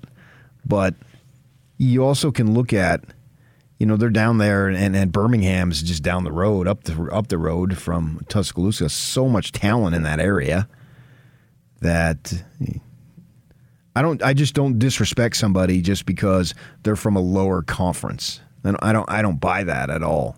That may end up being that way, but if BYU beats them, it's going to be because they're better than them, not simply because oh they're from a lower conference. It's not like an Idaho State situation. You know that's another that's an entirely different ball game. Well, in a lot of these conferences, there's a big gap from the top to the bottom of the conference. I mean, the Mountain West made a lot of hay out of what they did against the Pac 12 this year, but the whole Mountain West didn't do it. San Diego State got two of those wins. Fresno beat UCLA and got one of those wins. So UAB is near the top of their league. Yeah, and they basically shot themselves in the foot against San Antonio. Or uh, 13 penalties. And San Antonio scored literally right at the end. Uh, so, and you So look that- at their defense, their defense has eye popping numbers. If you play Georgia, you're going to lose a game, and they got two other games that went right to the bitter end that they lost. Yeah. I still expect the Cougars to win, but I think it's a major blow if they have an interim coach. especially depending on how many of the assistants are gone. I mean, we've seen situations where teams have been missing one or two coaches. We've seen situations where teams are missing five or six coaches. Yeah, I think because it's so early, though, they would still be there. It's next week. You know, it's what, nine days away? So I think that's a little different in this situation. You know, that's I think that's part of the re- reason with Bronco coaching in the Vegas Bowl, the old Vegas Bowl at Sammy Boyd, because it was done early. So if these guys decide in the next uh, three days or so, I think it'll be wrapped up fairly quickly. If it should happen, that at that point, uh, you know, you, you're you're in a game week. You can ride it out another week, I would think, uh, as far as that goes. But that that's unsettling either way. So, and I still expect BYU to win, and they're going to go uh, what eleven and two. What did they go? Were they eleven and one last year? Yep. Yeah, I mean that's that's so. What's that? Uh, 22 and 3, winning 88% of your games. Yeah, that's really awesome. A sweet run. And I think if he goes, people will just say, "Man, that sucks for BYU," but congratulations to you. And then they go through the search again. You know, and we'll identify two or three candidates, and and one of them will get the job, uh, and that that'll be it. But I think The, the Oregon numbers will come out at some point. oh, it's a public university, it has to. So They're if- available. If, the numbers are massive, people will shrug and go, well, there goes Nike. Yeah, but even if somebody gets a million dollar raise, are you going to say don't take a million dollar raise? I certainly No. not. no. Because it's much more than that. It's much more than his simple, not simple, but simply his paycheck. Paycheck for all the? The, What's the, the- the complete funding of the program. What's the recruiting budget like? Obviously, their facilities are off the charts, and they continue to build and build and build. Yeah, and a lot of it is transportation for recruiting. You know, do you have to drive up to Portland and go through security and, and sit there, and then you're in the winter, and this flight and that flight is canceled, and this and that, and especially these days, you know, As opposed Where- to getting on a private jet. yeah, yeah, yeah. That's a big, big difference. That can make a massive difference in quality of life, which is important because these guys, there really is. There's a there's a season in which you play games, and then there's a season in which you don't play games, but it's not the off season at all. No, it's just a, a couple of weeks here and there. You know, that was the whole intramural rant by Dan Hawkins. You know, it is, it is a big time commitment, time commitment for these folks. And they're gone a lot. I, I had one coach tell me spring recruiting, he said, I can't tell you how much it eats at my heart to know I'm in fill in the blank city when my 10 year old is up to bat or going to kick a soccer ball, whatever the instance might be. Whatever the event, activity, team, or you know, recital, Yeah. uh, band concert, whatever, whatever it is. It doesn't have to be sports. but they're doing their thing. Yeah, and you're not there. and you know by that time you understand in your life that those times are never coming back. Uh, now I don't want to make these guys martyrs. They sign up for it. Go be a BYU entrepreneur, and then you can go do whatever you want. Or the best form of money, I believe, is through inheritance, which you didn't even have to work for. You know how much inheritance I got from my parents when they passed? Uh, they left debt. I was going to go under zero. Uh, they might have left debt, but my sister handled that. Then zero. Zero point zero zero dollars. Thanks for carrying it out behind the decimal points. But nevertheless, I'm in a I'm extremely for, fortunate. I am in a great great position. Uh, my finances are in order. I knock on wood 1,000 times over to the point I'd have bloody knuckles.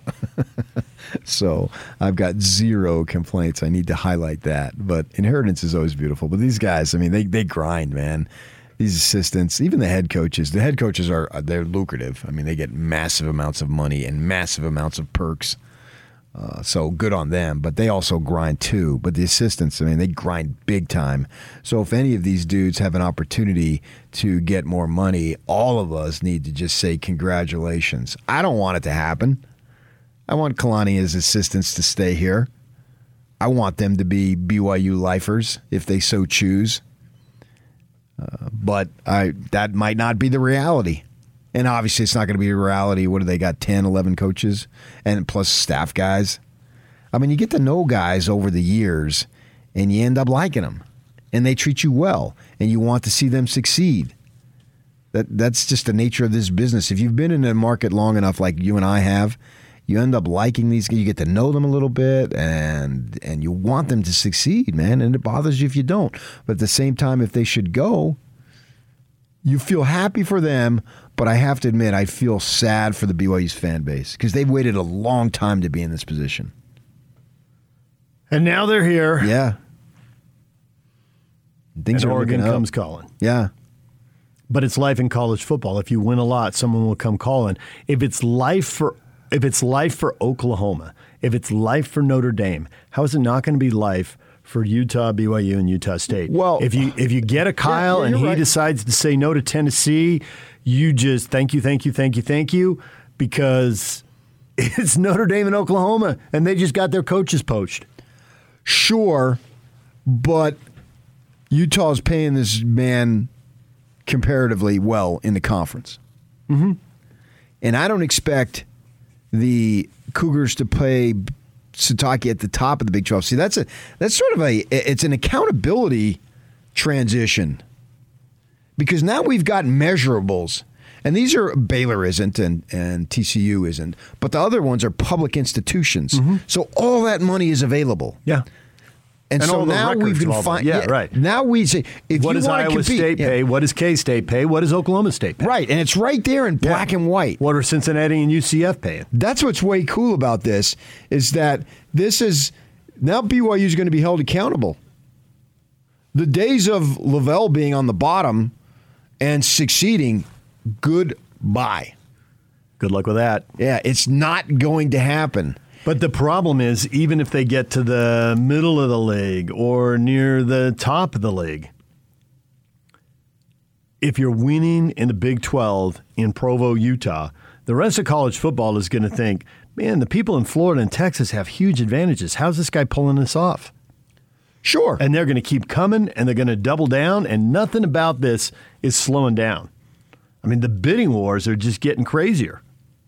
Yeah, yeah, yeah. Well, but but see, that's the position you want to be in, though. Yeah, it means you're winning. It's the old Chris Yeah. Hill line. It probably means you're winning big. You Yeah, I, have- I want my coaches to be sought after. And he said it at a time they were in the Mountain West. Now it's a different time. And I, I will go to my grave saying you have everything you need to be successful at the highest levels at the University of Utah. And as we transition into the Big 12, I think in about two or three years, I'm going to be able to say the same thing about BYU that I have been saying the last several at Utah because I really, really believe that. That's why I've been preaching to these kids hey, look up the street, man. You don't need to go chasing gold. You got gold right here in your backyard. DJ and PK, it's 97.5 at 1280 The Zone. Mike Smith, Utah Jazz studio analyst, is going to join us. Coming up in 20 minutes, how hot are the Jazz? Question of the day. We will get to that next. Stay with us. This is Hanson Scotty. Let's do it. Jon Wilner from the Mercury News and the Pac 12 Hotline. What are your thoughts on a Utah Ohio State matchup? A lot of people think Ohio State is going to not have a huge sense of urgency because, you know, it's playoff or bust for them. But I happen to think Ohio State's going to bring their A game, and it will be interesting. I mean, it's a different level of talent and athleticism than Utah's used to seeing, even compared to Oregon, right? I know Oregon won the head to head, but, you know, Ohio State's a way better team now than it was then. Utah will have to take a page out of Michigan's playbook and just try to pound the ball, right? Have have Rising throw 15, 20 times and then just run the ball as often as they can and see if that works. If it does work, I think Utah has a good chance to win. If Utah can't run the ball, then we're talking about big problems. What kind of a show is this? Catch Hans Olsen and Scotty G every day from noon to 3 on 97.5 1280 The Zone, powered by KSLSports.com. DJ PK, it's 97.5 and 1280 The Zone. Hot Takes or Toast brought to you by Utah Facial Plastics. Losing your hair, it's 2021 and you don't have to. UFP Hair Restoration offers a range of cutting edge therapies to restore thick hair permanently. Just text hair to 801 960 3137 for 15% off any hair loss treatment or visit www.utahhairmd.com. How hot are the Jazz? Question of the morning after the Jazz blow out the Timberwolves in the third quarter, early in the fourth, end up winning by 32. That's five straight wins. Tony says they're playing better, but I'd imagine if they would stop giving up 12 point or more runs in every game, they'd be at the Suns and Warriors level. Okay, but I can argue the Suns haven't had a uh, little bit of a slump, and the Jazz have. And the Suns are going to. Everyone does and the Jazz couldn't make shots earlier, but it was only a matter of time before they got it going. And they play a beautifully aesthetically beautiful brand of basketball when they move the ball like that. You know, I hate the one on ones and the isolation and all that. We don't see that as much anymore with the rules and all that. But the Jazz seem to be one of the better teams with the ball movement. And it's fun to watch. And the dunks are nice and all, but I like a swish too. I like a smooth stroke that's online and it just goes right in the basket. That's something that I enjoy. And this team has a lot of players capable of doing that. And when they're clicking, most of them, I don't need all of them, but most of them, like Rudy Gay wasn't clicking uh, last night. His shot wasn't falling as much. And that's fine. That's even better because have a couple guys who aren't shooting well and you still win uh, because then he'll make it, as we saw. And we've seen him go on a little bit of a tear himself. So the, these guys, they have the opportunity to be the best offense in the league. You know, if they could only pick up Steph Curry, look out. Waiver wire and a surprise move today. I mean, it, I'm not going to put their shooters on his level because I don't think anybody's, anybody's ever, on his level. He's yeah. on his own level, and he's fun to watch for sure. Uh, but the rest of them, man, I'll put them on anybody's level and collectively, and Mitchell's got it going on, which you, you know they will. The, the talent is there, and talent is what it's about. Ultimately, it's about talent. Whittingham has drilled that into our brains a thousand times over with the recruiting. And there's more to it than that, but they've got to have the talent. And these guys got the talent, particularly offensively, to really have so much firepower, and we're seeing it be displayed. How hot are the Jazz? Eldon says it won't matter until the playoffs. It matters a little bit. You're not going to turn it on and come out of nowhere in the playoffs. Not in this But you, league. you do have to be hot in the playoffs. And you can have a great regular season and then go down in the second round like the Jazz did last year, and we can list a bunch of other teams. I don't know that they have that to be hot in the playoffs. I think they have to play to the level of their ability, which I guess then you could say is hot. They play to the level of their ability. What we've seen, not just a time or two, not during just a you know a little mini streak or even a good streak, it's what their level of talent is. And each of these guys, because they're a veteran laden team, for sure. And each of these guys has proven over a good span of time that what their level of ability is. So I wouldn't say necessarily that they have to be hot because to me, hot implies, man, you just can't miss. It's your day. It's your night. If you've played any level of basketball, you even even at the sl- the lowest levels, you felt it. I mean, even in pickup, you felt, man, I am on tonight, and it it is just really happening for me. Uh, I mean, I've played a ton of pickup in my day, uh, and you, know, you just know whatever for whatever reason, man, it's just dropping. I don't think they need that to win. I think they need that to play to their level to play to their level of, of their abilities that they're capable of playing, and then we'll see. And I think they can win.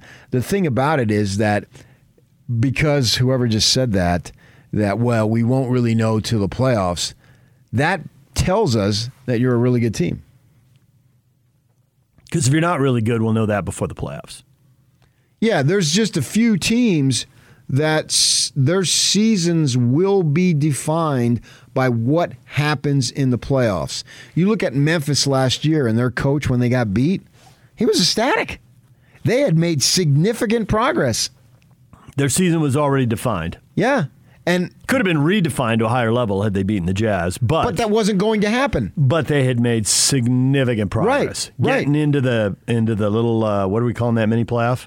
Getting into that and then prevailing there. Yeah, the play in that was a that was a big deal for them. Yeah, yeah, yeah. And they competed well against the Jazz and took a ball game and competed well in the other games. And so that no one's going to say, man, the Memphis Grizzlies, their season is going to be defined by the playoffs. And if Denver doesn't get healthy, no one's going to say that about them. And if Clippers don't get healthy, basically four teams. And one might not even be justified because we're just putting the Lakers there because they're old and they're expected to be for some reason. I don't know why. But that's the label of expecta- expectation that LeBron is going to have. He's playing for history. Uh, to what level, the degree of history, when it's said and done, then we'll know. And LeBron fans will say he's the best, and the Jordan fans will say he's the best, and whatever. And The rest of us will move on. yeah, and then we'll. I, I don't end up. I don't think I'll say he's the best, but I have no problem saying he's one of the best. There's just no doubt about that. He in top two or three. Yeah, I mean he's he's absolutely sensational. But they get put on that. I don't know that collectively this group of Lakers belongs at that in that category, but the other three do, and that's the Suns, the Warriors, and the Jazz. DJ and PK, Mike Smith is coming up next. Utah Jazz studio analyst for AT&T Sportsnet. He'll join us on the other side of this break. Chris Hill, former Ute athletic director, in studio to talk about the 30-year climb that the Utes made that has landed them in the Rose Bowl. Chris is coming up at 8:30. Stay with us. DJ and PK, it's 97.5 at 1280 The Zone. Mike Smith, Jazz studio analyst, joins us right now on the Smart Rain guest line. Smart Rain state of the art. Smart Irrigation Controller helps with first class water management. Visit smartrain.net to learn how to save 30 to 50% on your commercial property's water costs or call 877 346 3333. Mike, good morning. Hi, guys. How are you? We're doing well. We have questions about the Jazz. Curious your answers. I got them for you. Maybe I got them. so we all wonder how the Jazz could be so bad against really bad teams, against the bottom of the NBA. And now they look like the team that we thought they could be, thought they should be, thought they would be, depending on where you fall on the, the fan spectrum with your expectations. But certainly this is at least the ballpark people were hoping and expecting, as opposed to losing to the Magic and losing to the Pelicans. I mean, those are two of the three worst teams in the NBA. So how do they go four and five over nine games and just just not look anything like what we thought they should be? And now, man, if you turned on the third quarter, as you expected, I was watching you at halftime. That was a beautiful thing. Jazz fans everywhere are like, yes. So what happened? How did it happen? Yeah, that was fun. Um, and thank you for watching. That that means something if you're watching, because you know a lot about basketball. But um, Darn expert. listen, the the Orlando loss was just a, a road loss, right? They gave belief and hope to a young team, and a guy caught fire, Cole Anthony, and made plays down the stretch. I think that was a game they played without Mike Conley. And then the New Orleans loss is your example of when you don't take care of the ball and have solid possessions down the stretch. They had two really bad long threes. Uh, they made a dribbling turnover, and then even missed like a free throw down the stretch, which which gave New Orleans a chance. And then give New Orleans a chance. This Devonte' Graham comes down and makes a 28 footer on the fly at the buzzer. So those things can happen. But if you remember, at the end of that game, Donovan kind of went on the press conference and he said, "This is on me. You know, this is I won't let this happen again. I need to be better. I will be better." And doggone it, that kid since that moment has been nothing short of, you know, Jordan-esque. He's been so terrific. I think I end up saying on the telecast, or you know, in the post game or halftime, it's always darkest before dawn. You know, not D A W N, but D O N, because he senses the moment comes to life. And I'll tell you another thing. Early on, they weren't shooting the ball, and we talked about it. You guys were talking about it. Guys were not making shots. Even before last night's game, I, I challenged at least the viewers to see if Clarkson and Bogey could begin to make threes on the road after the long homestand, where you know, 10 out of 12 at home, you got more practice time, you got more individual time, you can go check into the facility at 10 at night and get shots up. I kind of felt like their their shots would come around, and those guys combined for 10 threes last night, and they dismantled a Minnesota team, which has been pretty good of late. Like at, at first glance, you'd say, "Oh, they've lost three in a row and now four in a row," but in reality, they've won seven of 11 and you know beaten some decent teams like Miami and Memphis and and I don't even put the Memphis buzzer beater as a as a loss because Memphis is fourth in the West. They're pretty good. You played on those uh, Celtic teams that had some legendary players, Hall of Fame players, and I'm wondering their mindset. They were veteran guys, and this Jazz group. Mitchell's still young, but he's a veteran, and then you got other guys, Conley, Joe, Bogey. They they're they're most definitely veterans, and they understand that, as we all do, the season is going to be defined. The ultimate grade is going to be assigned based on the playoffs, and that's only a few teams that can put themselves in that category. And if you're in that category, right. that means you're very good to begin with. So how is it as you relate to when back when you saw Bird, McHale, and those guys go through these sort of mind-numbing slew of never-ending games that you just have to play before you can get to the point where all right, now this is going to be where you're judged because I'm I don't want to say they sleepwalk through some of these games but they know that, I mean, they got to win these games now, but it's really important to win the games at the end because that's at this level of this team, that's how they're going to be judged. So, how difficult is it just to play through these never ending list of games in these cities that you can't even remember in two or three weeks? Uh, PK, let me give an example. If I'm too old to play competitive most of anything, right? So, like, but if my kids take me to Provo Rec Center and challenge me, I might think it's fun and games at the beginning, and I might prepare haphazardly. But once we start playing, and there's either money on the line or pride on the line, then juices flow, and whatever's in you, and I think every guy has that element of whatever's in them to some degree it, it lights up. So it, it, it begins to, you know, burn with fire and nobody likes to lose. And so anybody who makes it to this level, like it's incredibly difficult to make it to this level. You know, I don't know what the odds are, whether it's one in a million or one in two million, but you make it to the NBA. There's something inside you that got you through high school tournaments and you know, winning MVP of your high school conference, becoming a college player and a college starter, and putting time in the weight room, and and it just it just goes like that. And so it is the cream of the crop that rises. And not everybody's journey is the same, right? Look at Gobert, comes to the game late, or Donovan, who's the 13th pick and supposed to be a journeyman NBA player and maybe make an all-star team if he gets in the right situation. Or you know, you're the first, second, third pick in the draft. And, you know, it's kind of written in stone what's going to happen because your talent is so rich. The guys I played with in Boston were mostly of the latter sort. College All-Americans, you know, who were incredible and, and burned with desire. And so Bird was that way, and he was the leader of our pack. And so Bird used to always say, I, I don't want to be here in Cleveland, you know, and we were flying commercially back then. He goes, crap, you think I want to fly to Cleveland and that lousy weather and stay in a hotel room and go go beat up on the Cavs and then wake up the next morning at five and jump on the next plane? He goes, but guys, since we're here and we have to be here, let's go kick their tail. And he used different language all the time, but he he burned with a passion like that. And so in every NBA locker room, there's a pecking order that just automatically establishes itself.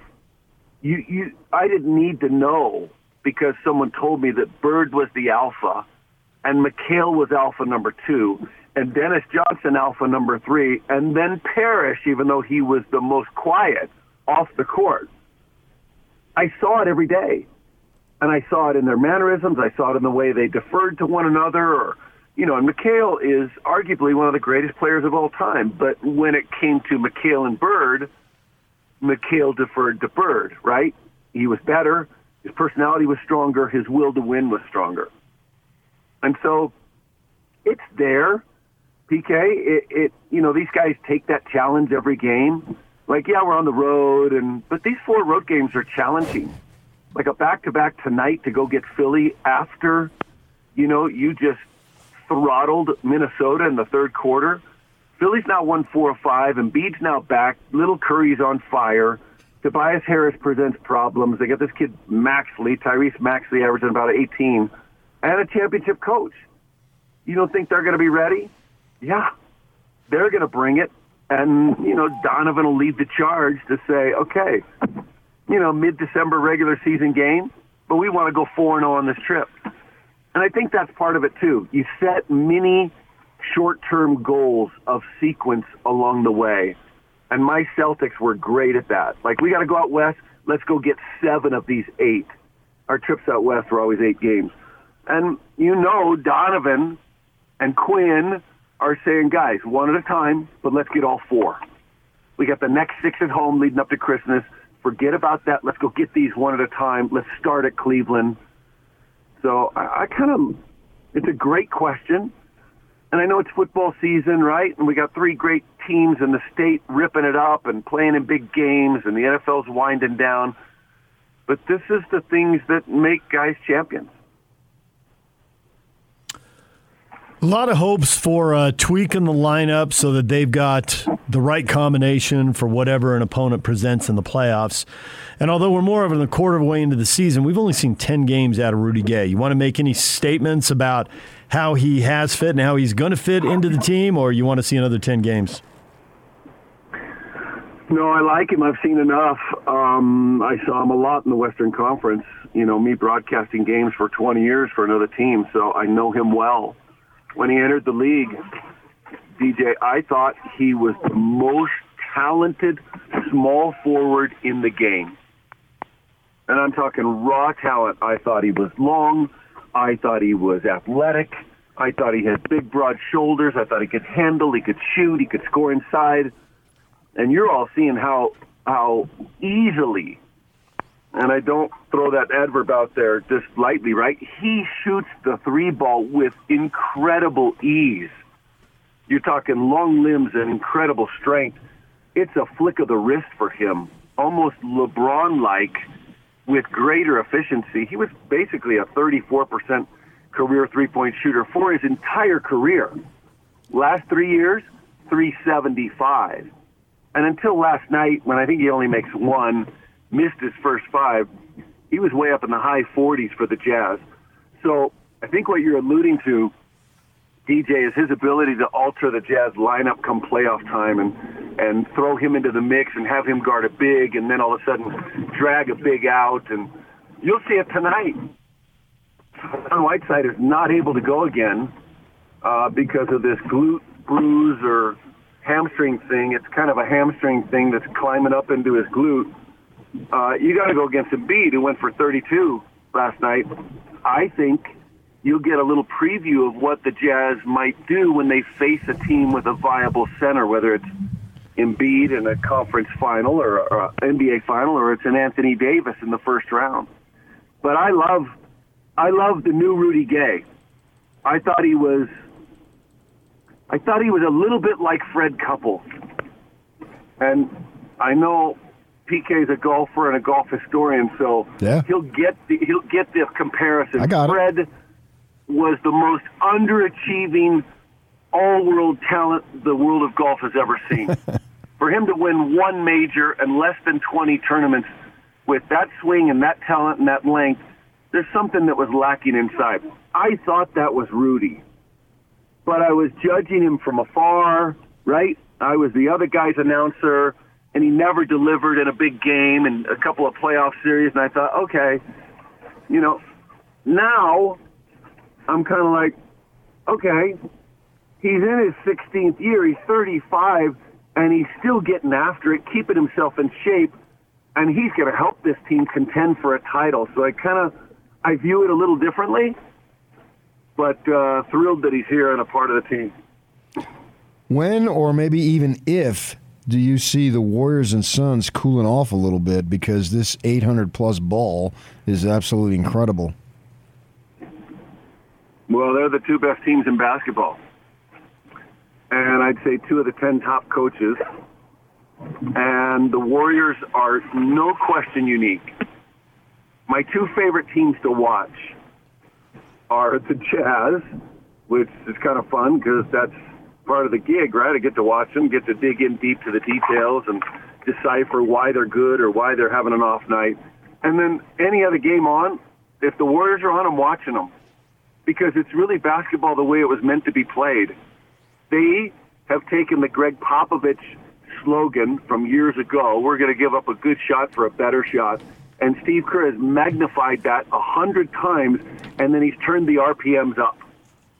We're going to go get athletic players who are versatile, who can defend, who can switch, and they're going to play fast. And we're going to teach them to play fast so that when playoff time comes, they still play fast.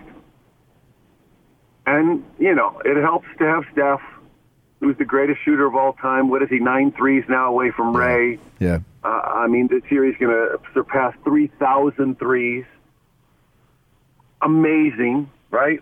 Harden will get to 3,000 as well in three plus years. And Damian Lillard will also get to 3,000. Those might be the only three in our little current NBA that will get to that mark, but nobody's going to get to Steph. He's 33 years old. Harden's 31. Lillard's 31. Those guys are not going to surpass him career-wise. So I don't know who out there on the younger scheme is going to go get him at the volume he does it. But I love the Warriors because they play the game the right way. Make a pass and cut pass, give it, you know, give it up early. You'll come around again and get it. And then very simply on the Suns, they're just great. They just have great balance. Like each position is defined. While the Warriors are a little bit like the Jazz, positionless, shoot, pass, anybody can score. The Suns have definitive roles. The ultimate point guard, a perfect shooting, scoring guard, and a big who can roll and score. You can throw the ball in the post, and then athletic wings like Bridges and Crowder's kind of your enforcer, and you hope he shoots a high percentage. Both those teams are super good. And I would say the two top teams in the league right now and probably will be at the end. One of the things I want to see out of the Jazz, and in particular Mitchell, Mike, is that when they get in a last possession, down by one, down by two, whatever it is, and we're talking literally at the end of the game, uh, I've been a little, I've been a little bit underwhelmed with his decision making. Now he's their best player, and Quin Snyder's talked about it. We've got the ball in our best, in the hands of our best player. But how does he figure out? Because there's no doubt he's their best player uh, offensively for sure. How does he figure out how to make the possession to its maximum to get those points, or at least to get the great opportunity, the proverbial clean look? Within the context of the offense, but knowing that he's the guy, but at the same time, not trying to go one on five. I'm not sure that I'm articulating my question the way I want to, but I just I'm wondering how he deals with that in those situations. Those situations don't pop up often, but they will. And how does he go about making the best decisions, whether that's shoot, draw and kick, whatever it might be, in those situations? Yeah, I get the question, and my answer is a little bit well, it's related a little bit to my Warriors uh, dialogue there. You, you, you almost have to, if you don't have, let's say, a Bird, a Duncan, you know, a LeBron, a Jordan, an Anthony Davis, a Kobe, guys, Giannis, Durant, Durant for sure, uh, is probably the best in these situations at this time of our NBA, in our current NBA, but it's also physically related, right? He's gifted. Yeah. He's 6'11. You can isolate him. You're going to get a pass to him because he's just going to post or mid post, put his arm up. You're going to get the ball. The defense then has to decide do we double him or not. So my answer to the Jazz situation is correlates to that Warrior situation. Can you continue to play fast? And I don't mean too fast or hurried, but can you continue to attack and be aggressive late in games when the score is tight? Your booty gets a little tight, right? The magnitude of the shot means a little bit more. It's almost like the weight of a playoff game. If you miss, you lose. If you make, you win. The Jazz are not blessed with someone they could throw the ball in the post and he can get you a bucket. Okay? So you are a perimeter based team. They're a three point shooting team. They're the best three point shooting team in the league. So you have to create scenarios that are going to go to your strengths. That's why Quin has built the offense he's built. You built an offense based on your personnel and your attributes. We can shoot. We have guys who can make plays, but I mean, honestly, we're not going to throw the ball to Joe with seven seconds and say, go make a play. Yeah. Not enough time, right? Joe's good in his spots, and he's clever and he's tricky. At the end, ideally, you want Donovan to have the ball. So, um, two thoughts come to mind. In the New Orleans game, down one after Graham made the shot, I think we had maybe four to seven seconds left. Joe took the ball in. We ran a flare screen for Bogey, who'd made six threes in the game. So we ran that flare screen. He wasn't open. Second option was Donovan popping to the top of the key. He was immediately open, but Joe didn't throw him the ball. Okay, Joe looked for Bogey, then he looked down to the left to Clarkson. No, no. Now he's looking at Donovan. But what happened was he threw it to Donovan. Rudy, who'd set the flare screen, then kind of leaped inadvertently and mistakenly, I'll say, up higher. So now Donovan doesn't catch it at 32 feet. He had to go to 37 feet to get it. Now when he gets it, Rudy's still kind of in the way and too late to set a screen, out of position, couldn't roll. Uh-oh, what do you do? Donovan dribbled to his right. He put up an 18-footer that was contested by Ingram, and Jazz lost the game. Fast forward two games, they play in Boston. It's a one-possession game, and the Jazz didn't slow down. So it didn't come down to a final shot, but they, I think it was a direct, you know, counsel from the staff. Listen, let's not hold the ball, walk it up, and get ourselves in a situation where they can double us and they dictate what we do. Let's continue to push. If you remember late in that game, Donovan coming down the floor even signaled to Conley, here's where I'm going to be. And so instead of popping out, he went back door, and Conley fed him with a beautiful backdoor pass. He made a layup or dunk, and it took a one-point game to a three-point game without even eight seconds gone on the possession. So their key to me is to continue to play fast or attack and let Donovan be that initiator. And, you know, if he goes off a Rudy screen, great. If they double him, fine. You got shooters on the perimeter. You put Bogey, Conley, Clarkson, you know, Ingles out there, and if they double, we're throwing it to a guy, and we'll believe in our guys that they're going to make shots. I mean, you, you can't be who you're not going to be or who you're not, right? They don't have, they don't throw it in the post to Bird and say, you know, just turn and shoot over that guy and talk trash while you do it. As the ball's being released. Even before, he, one time, one time, and this story, you've seen it on YouTube or on NBA highlights.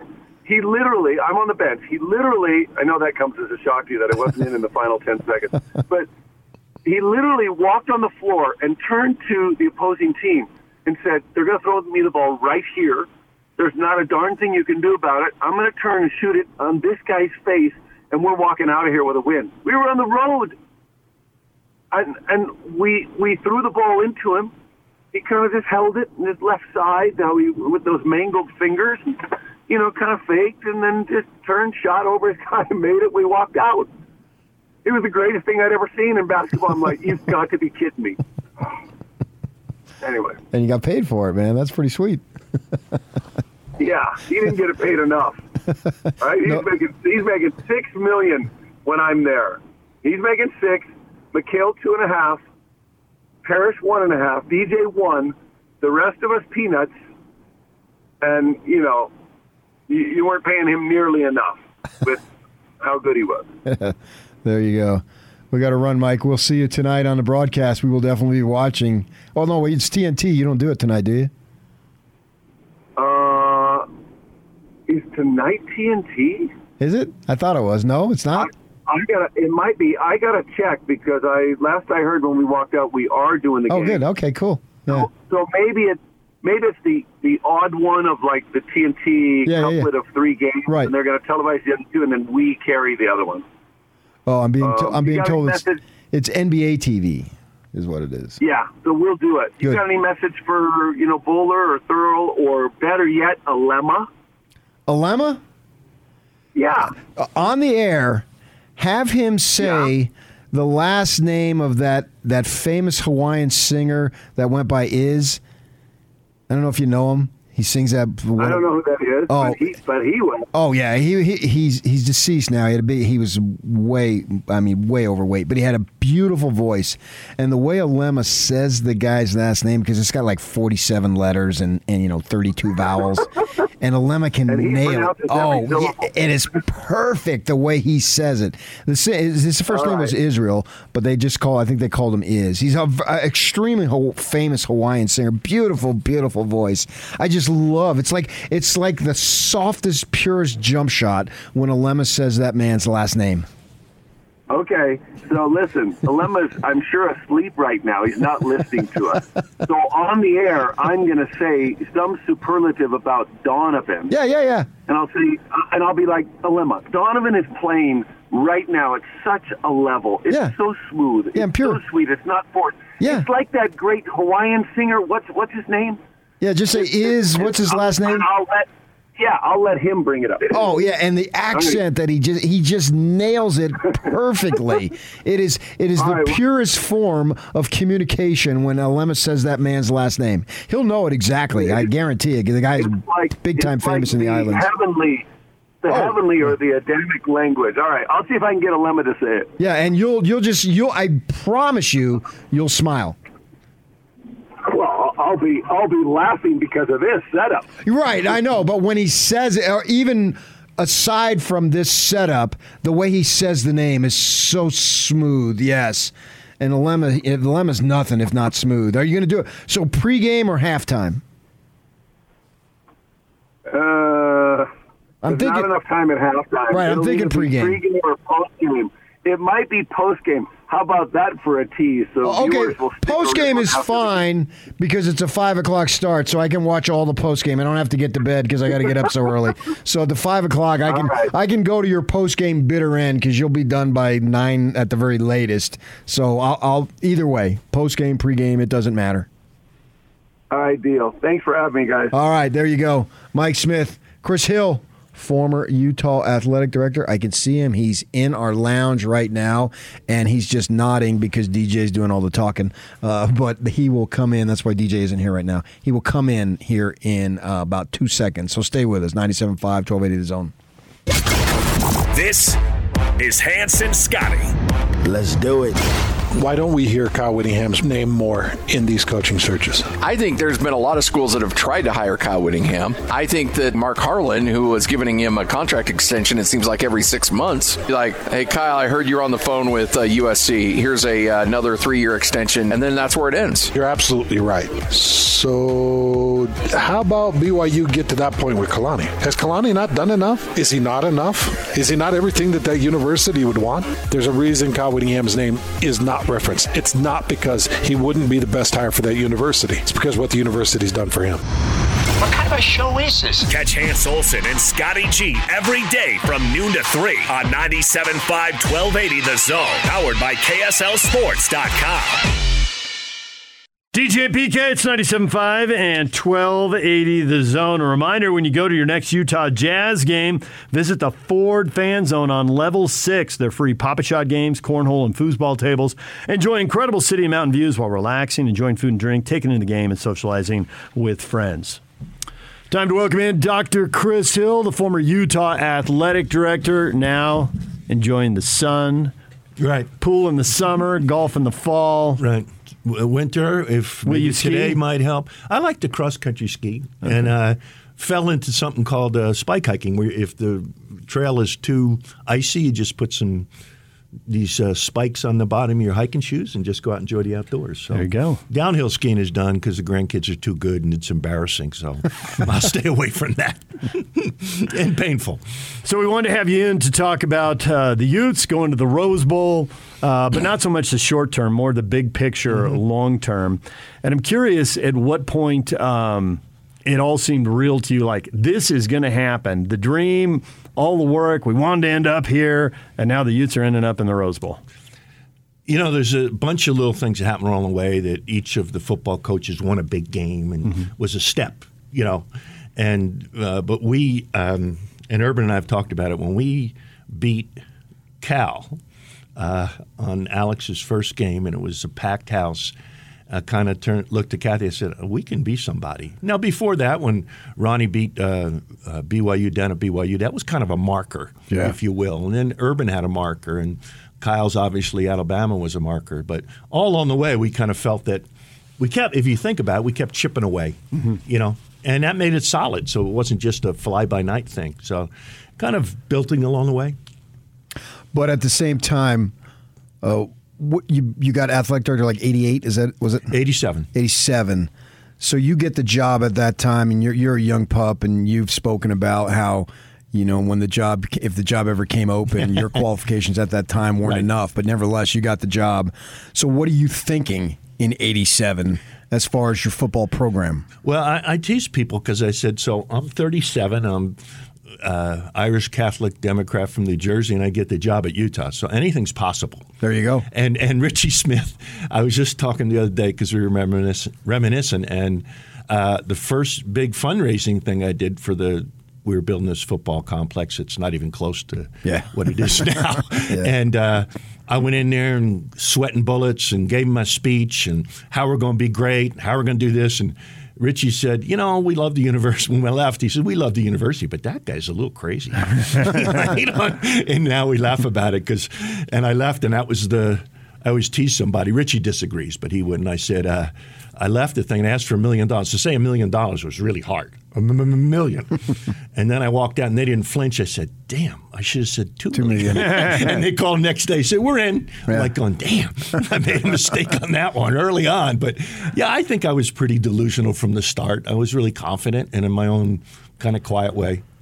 So, uh, had Ron McBride on TV and was asking a, a similar set of questions. And as much as people go to games and seasons, he said if he had to pick one thing, he mm-hmm. thought it was building the stadium because there's just a permanence to that that elevates the program the way you know players come and go and coaches come and go. but the stadium, it just it, it just made it possible to schedule differently and recruits look at you differently. And so if you come in in 87, I think the stadium opens a decade later. So how long did it take? You're asking a million for the facility, and you had to get that facility built to get the football coaches out of the basketball Right. arena because you were behind Right. at that point. Oh, jeez. Yeah, right. Yeah, that was Oh, not a great look. And they all were in the same locker room. Oh my gosh, that's what we laugh about. Each generation comes back because, Mm-hmm. like Jordan Gross will say, "I can't believe these guys don't get it," and then you'll get a year later somebody come back and say, I, "That facility, I mean, you got it, all TVs and all." So it was kind of a building process, but it was kind of fun. Yeah. So was the stadium realistic to you right from the get go? Was that with the day you get hired? Was that on the list? Like I got to do a stadium? Yeah, absolutely. With or without uh, the Olympics, because that was the hardest fundraiser I ever did. Because everybody thought the Olympics paid for the whole thing, Yeah. or Eccles paid for the whole thing, and you know the uh, Eccles gave us their their ten million dollars, one of their biggest gifts ever. But they the guys borrow fifty two million and say, "Go get them, Tiger." And uh, the Olympics gave us seven million, but it was three years later. But everybody thought they built it. So that was the hardest fundraising. So uh, that was a really stressful time. But we all knew we had to do it. All knew, and you know, it just had to happen. There was no option. Sure. When it happened, you know, the, as soon as it could possibly happen, we need to do it. You know, but you know, you start off at a big stadium like that, and you have some empty seats. That's tough on selling tickets. You know. But when we got that one game I told you about, everybody got on fire. Yeah, I remember the game very well. Yeah, it I, Urban and I both Was agreed it that was Thursday or Friday night? I don't know. It was the most important game Yeah. we think we had in his two years. And then you talked about Alex Smith, and on the other side was a guy named Aaron Rodgers. Yeah, yeah. Isn't that funny? we people don't get that. And then, you know, we all know the story. Alex got number one draft choice, and Aaron was sitting in a green room with Yeah. nothing. And now Aaron is what? Alex had a really nice career. He had a fine career. Yeah, he had a wonderful career. People Aaron, don't get Aaron, good it was. Aaron Rodgers Hall of Fame. Yeah. Um, I always tell this story of how far I've seen the program come. I mean, I have to admit, I'm not coming to Utah. I come up, uh, born in Jersey myself, moved to Arizona, working in California. I come up here uh, because it was enticing for the idea to cover someone by the name of Rick Majerus, which we could go about 25 hours on that one. Um, I got a bunch of stories. I'm trying to figure out what to do. I wrote down a bunch of them. I'm trying to figure out what to do with them. Yeah, and I certainly have, uh, as you know, cover working for the Mm-hmm. Yeah, you do. newspaper. You do. and I can remember in the early years, uh, I'm you guys have a, a basketball game. It's a non-conference game in December. It's right around when bowl time is being announced, and you remember, in uh, you walk in those doors, and your your office is to the left, the other folks are down to the right, and they had a little table where I would come up from downstairs and write my story. So I would set Yeah, up in that, that, area, yeah. Set up in the area. Well, I'm getting, I walk in, getting the computer set up, and you had just gotten the uh, call or some type of information that you guys were going to go to the Vegas Bowl, and you came out of the office and you were you were just on cloud nine, man. yeah. And you had to walk by me to walk down that hall to tell your folks, and you could just see you were so excited Yeah. that Utah's going to the to the Vegas Bowl. I oh mean, yeah, like times. Well, it's kind of funny because that was the. I hope I do this right because I have a hard time with all the bowls now, and even when I was there, and uh, that was the first one we earned. Yeah. Okay, we went to the bowl uh, in Arizona, Tucson, and I'm on a Thursday night talking to my, one of my mentors, Fred Milne. He says, "You just got to buy more money. You got to give them more money. Buy more tickets, even you're not going to sell them." And I'm going, "Oh gosh!" And here I am. I'm making a quarter million dollar decision on Thanksgiving night. Next day, I met with some donors. Said, "We got, we got to pay two hundred fifty thousand dollars more to go." And we didn't, you know, we earned it, but you know, we were six and six. Yeah. But anyway, I mean, that was the Vegas one was one where I skipped out of the office. And Right, I- I right, was- yeah. and I was like, "Hey guys, we earned this. One. Yeah. They're they're asking us because we earned it. And Right. That's what's so cool about the bowls along the way the last fifteen years. Yeah, yeah, yeah. Yeah, it's fun. Chris Hill joined us in studio, former Utah athletic director. So, uh, when you look at the the jump to the Pac-12, did it seem bigger at the time, or is it a thing you look back in retrospect and think, "Well, we did it because we had to do it"? But man, looking back, that was that was a bigger jump than we knew. That was gigantic. I always tell people now we we jumped the Grand Canyon. You know, if you look at it, and we, you know, we worked really hard. Uh, we kind of knew who we were. You know, we knew that Colorado had to get in, Texas had to not want it, and we had to be dressed up and ready to go and make it easy for them. You know, and I don't know if this day and age with the politics around here, if we could have jumped so quick. But that, you know, we worked so hard. But it was gigantic. It was it was the changer in the program, I think, No for the long term. No for the long term, I mean, it was, you know, every part of it was was good. And the fa- and the faculty, you know, there's there's a lot of research done on, you know, the Ivy League and the Big Ten and the Pac-12. You are the company you keep. If you do that thing, you say, "I'm going to name a school for you." You name me the other one. Yale, Harvard Oh, for sure. because they play football. Tufts is a great school. It's in the same area. And so, you know, when you start to say Stanford and Utah together, it kind of is a fun thing for people. So even at that point,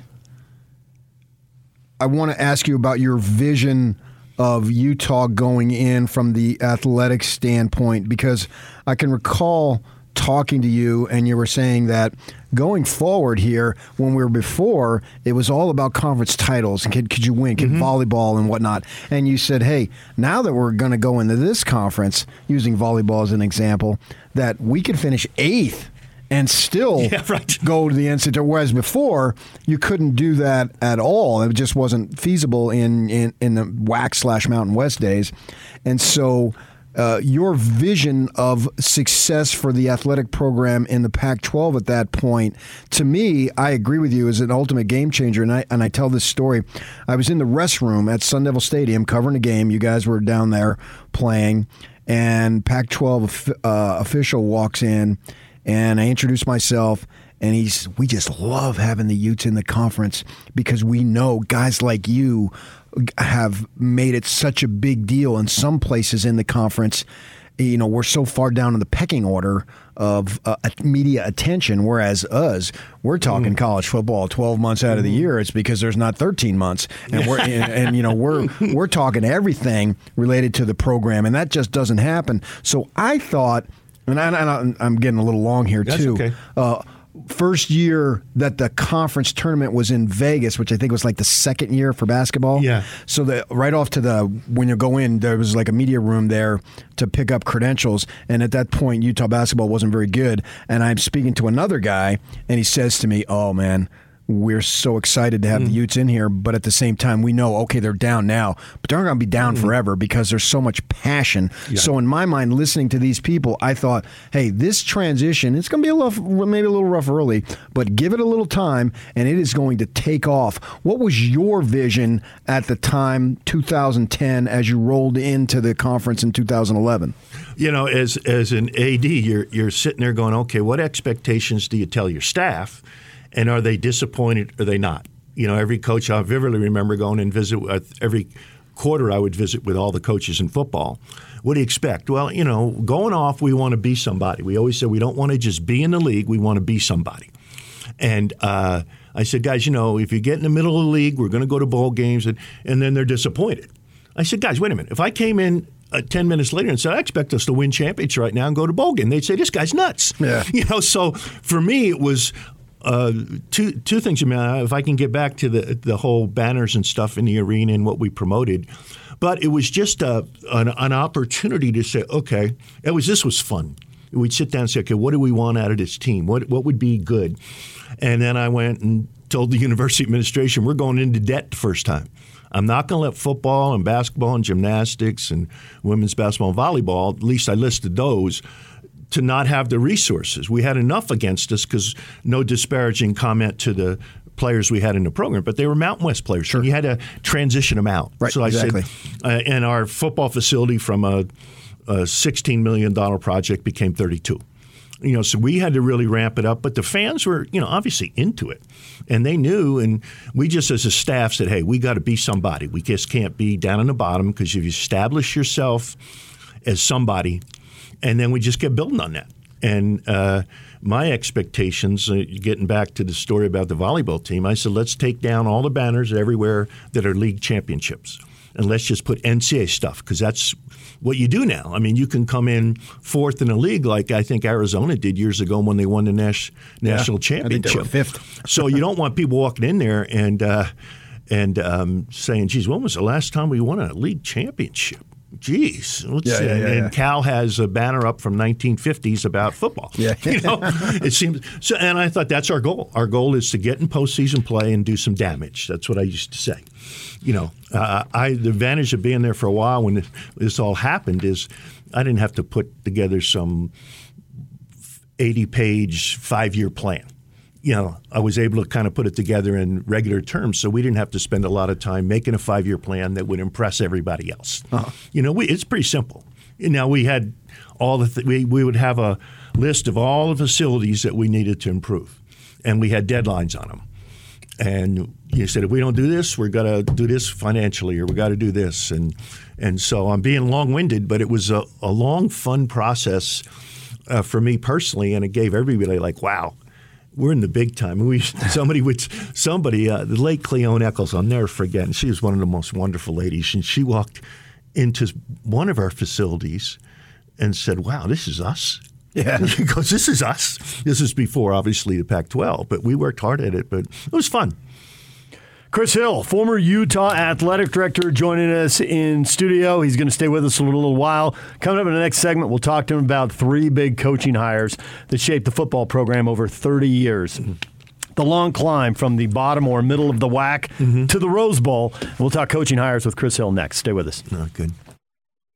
This is Unrivaled. Guys are doing a hell of a job. We have with us Evan Dudley, the UAB beat writer. Anything you feel about the game? Who's going to win it? First thought, I'd probably have to go with BYU. Obviously, they had a great season. Uh, you know, better Pac-12 record than half the Pac-12. They beat the Pac-12 champion, you know, head to head. But I think BYU uh, probably the better talented, better team. But UAB is also a team that gets the most out of its players. They're going to play physically, and they're going to try to give themselves a chance there in the second half against a really good team.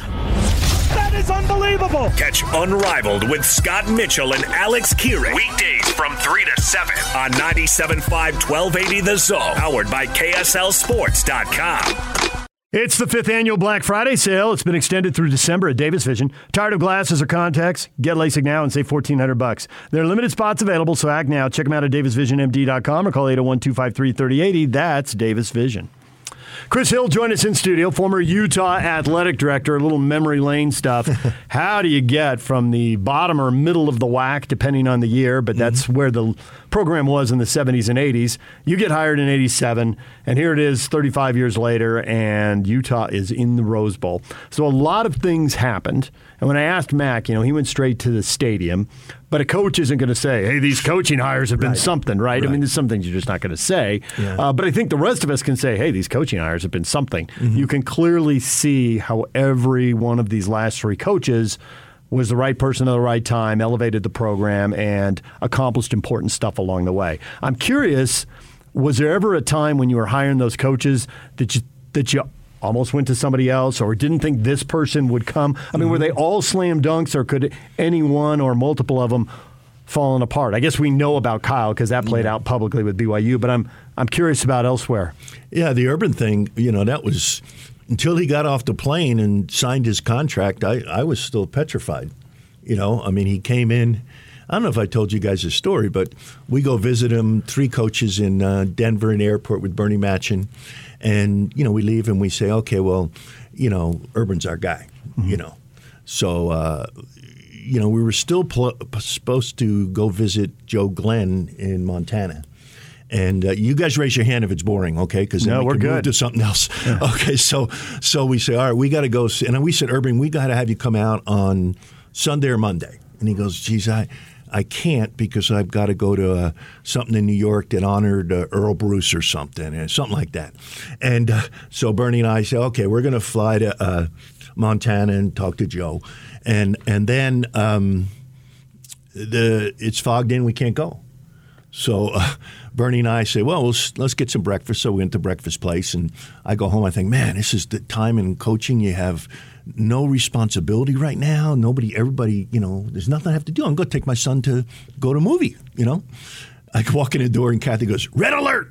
Red alert! I'm going. Like, what the hell? What the hell is this? And she goes, "Urban's coming out." And he called up, and I told him, "You're his number one prospect." And I said, "Well, yeah, but that didn't help my negotiation. here.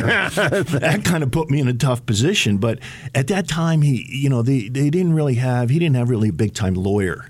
So it was more he and I, and then we, of course, worked through the night with his lawyer to get the contract. The late John Morris, we're sitting in a hotel on a Tuesday, but he's got to tell his team on a Wednesday.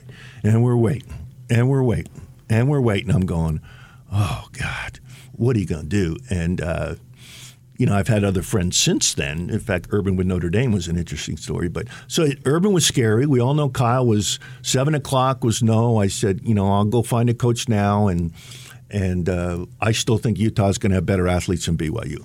I just feel that. And he says, "Well, give me a little bit of time," and he called back at nine o'clock. and He's coming. Ronnie was a little bit different because we didn't have as attractive job. Yeah. And each coach we hired, we kind of needed something different each time to improve the program. And, and we all know Mac had a great relationship with uh, the different segments of the population of recruits. Yeah, you know. I would say, you know, uh, he he had a great relationship with Polynesians, and he kind of understood.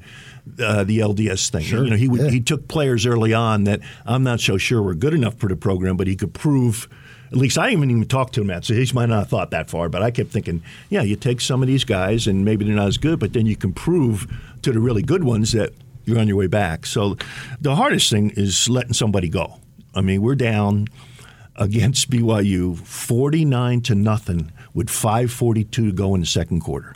my dad's there from New Jersey, and he's going, "This is a pile of you know what." And and and I think to our fans now, nobody will remember that. But you imagine us being down forty nine to nothing to freaking even the you know Tampa Bay Buccaneers right quarter. now, and we're sitting there. So I let Fassel go, and I'm just getting the hell beat out of him.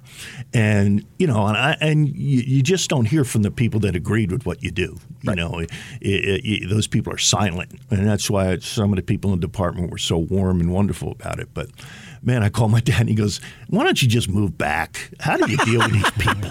I mean, it, it- it's about winning, Chris. What the hell's going on?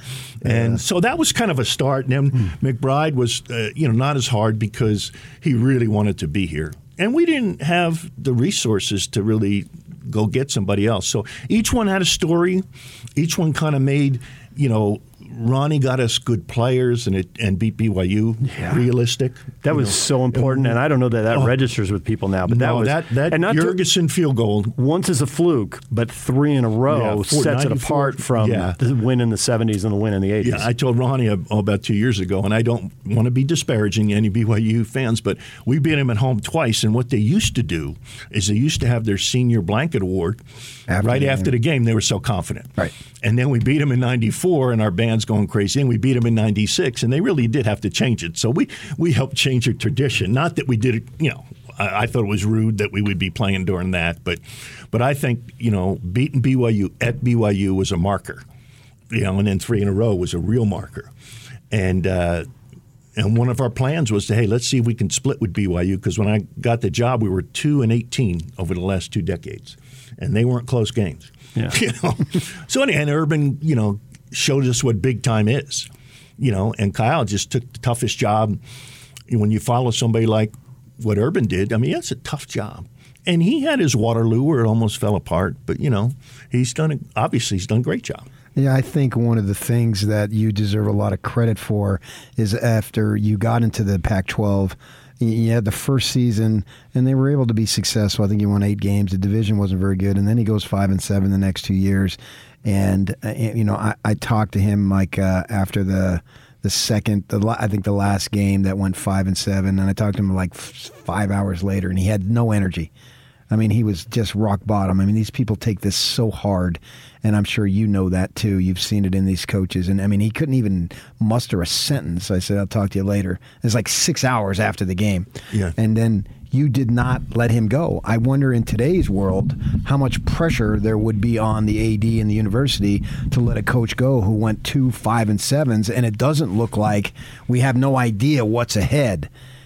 How did you deal with that? What was going on at that time? Because two five and sevens at the same time, I can't tell you the number of people. I got a ton of Ute fans in my Oh, yeah. neighborhood. They want me to pay this. They keep increasing the price. I'm not doing it. That's it. This is the last season. And I mean, right. I mean, if I had a buck for every time my neighbor, this is the last season. Instead of like five, now they don't say it. Oh no, no, no! Now, now, we right. can- But at the time, there was all this stuff going on. How difficult was it to stay the course? Well, you know, um, well, not really that difficult. I'll tell you what happened. Uh, I did. I, I I didn't want to pull the trigger, although I was getting a lot of pressure both internally and externally. But after the game, I walked in. this is what I loved. Before we got into Pac-12, you didn't have as much bureaucracy. Once we got into Pac-12, everybody was on the bandwagon. Everybody wanted to be a part of the decisions, and some things are simple. You know, they're not. I always tell somebody if if a coach walked into my office and resigned, would I be happy, sad, or ecstatic? You know, I thought about Colin. I think he's he needs a chance. But after the game, and he looked at me like, "Why are you telling me this?" I walked in. I'll never forget because I never was down on the sideline during the game. I would come you down after, and I didn't want to be in the. I didn't stay in the locker room when they you didn't. presented things. I waited in the hallway. Right. And he comes out, and I said, "I said we're going to be fine. Don't worry about it. Don't listen to anybody. We'll be fine." So at that moment, and he looked at me like, "What do you mean I'll be fine?" You know. Uh, and we're fine. Yeah. You know? and he had his Waterloo. I think that's the year we lost twenty-seven to nothing at UNLV. Right, And that was- that was before. That, was, his, Waterloo. Mountain, that was his Mountain West Waterloo, and then Which there was the also was yeah. was something that was important that he rebounded from. So, Mm-hmm. Right. so he's had like two reboundings. Yeah, and and I think that you you got to be realistic, and we were realistic. And then Kyle, you know, I had a lot of faith that he. Uh, He knew football and he was tough. He is tough. He's tough. And, uh, you know, I just hung with it. You know, I thought it was simple.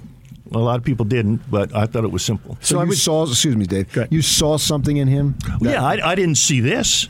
I didn't see the Rose Bowl, but I thought he could be in the top three or four of the league.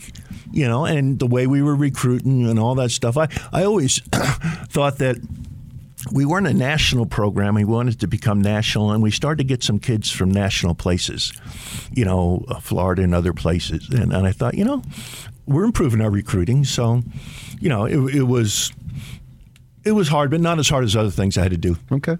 So the the two times the program has not been in a glorious spot under Kyle. At the start, he's after that Vegas loss, he's 16 and 13. Right.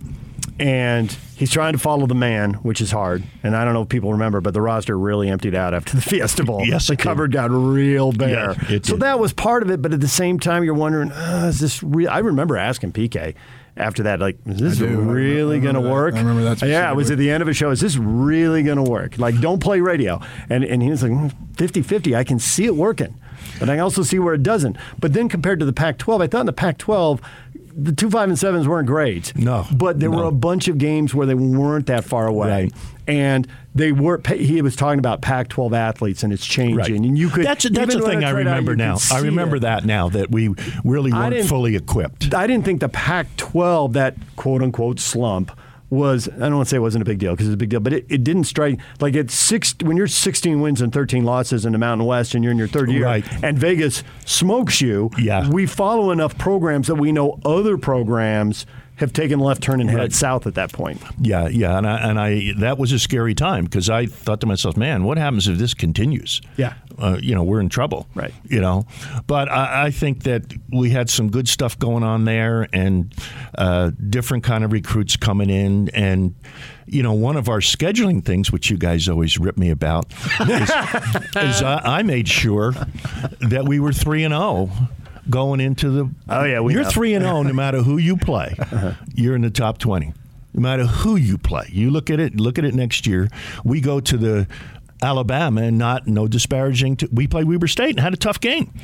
So Kyle, if you look at his record, he's like what like 30 and 1 in non-conference you know and we thought you know you give him three wins to get started 30 and 2 So, well, this year. this year oh that's right I forgot- BYU and Utah State. each forgot that one. game I, oh, Yeah. I, I forgot that one but oh, three San Diego State yeah, now. yeah, yeah. So anyway, he he got a start on that to help mitigate how tough the league was, and we had to. So the you know if we could go to bowl games when we were in the Pac-12 early on, that kind of even though the record was, would you have to be three and six to be six and six? Basically, yeah, yeah. yeah. yeah. So I mean, if you get if you get three wins, uh, and who thought I, I, who thought we'd beat BYU that many times in a row?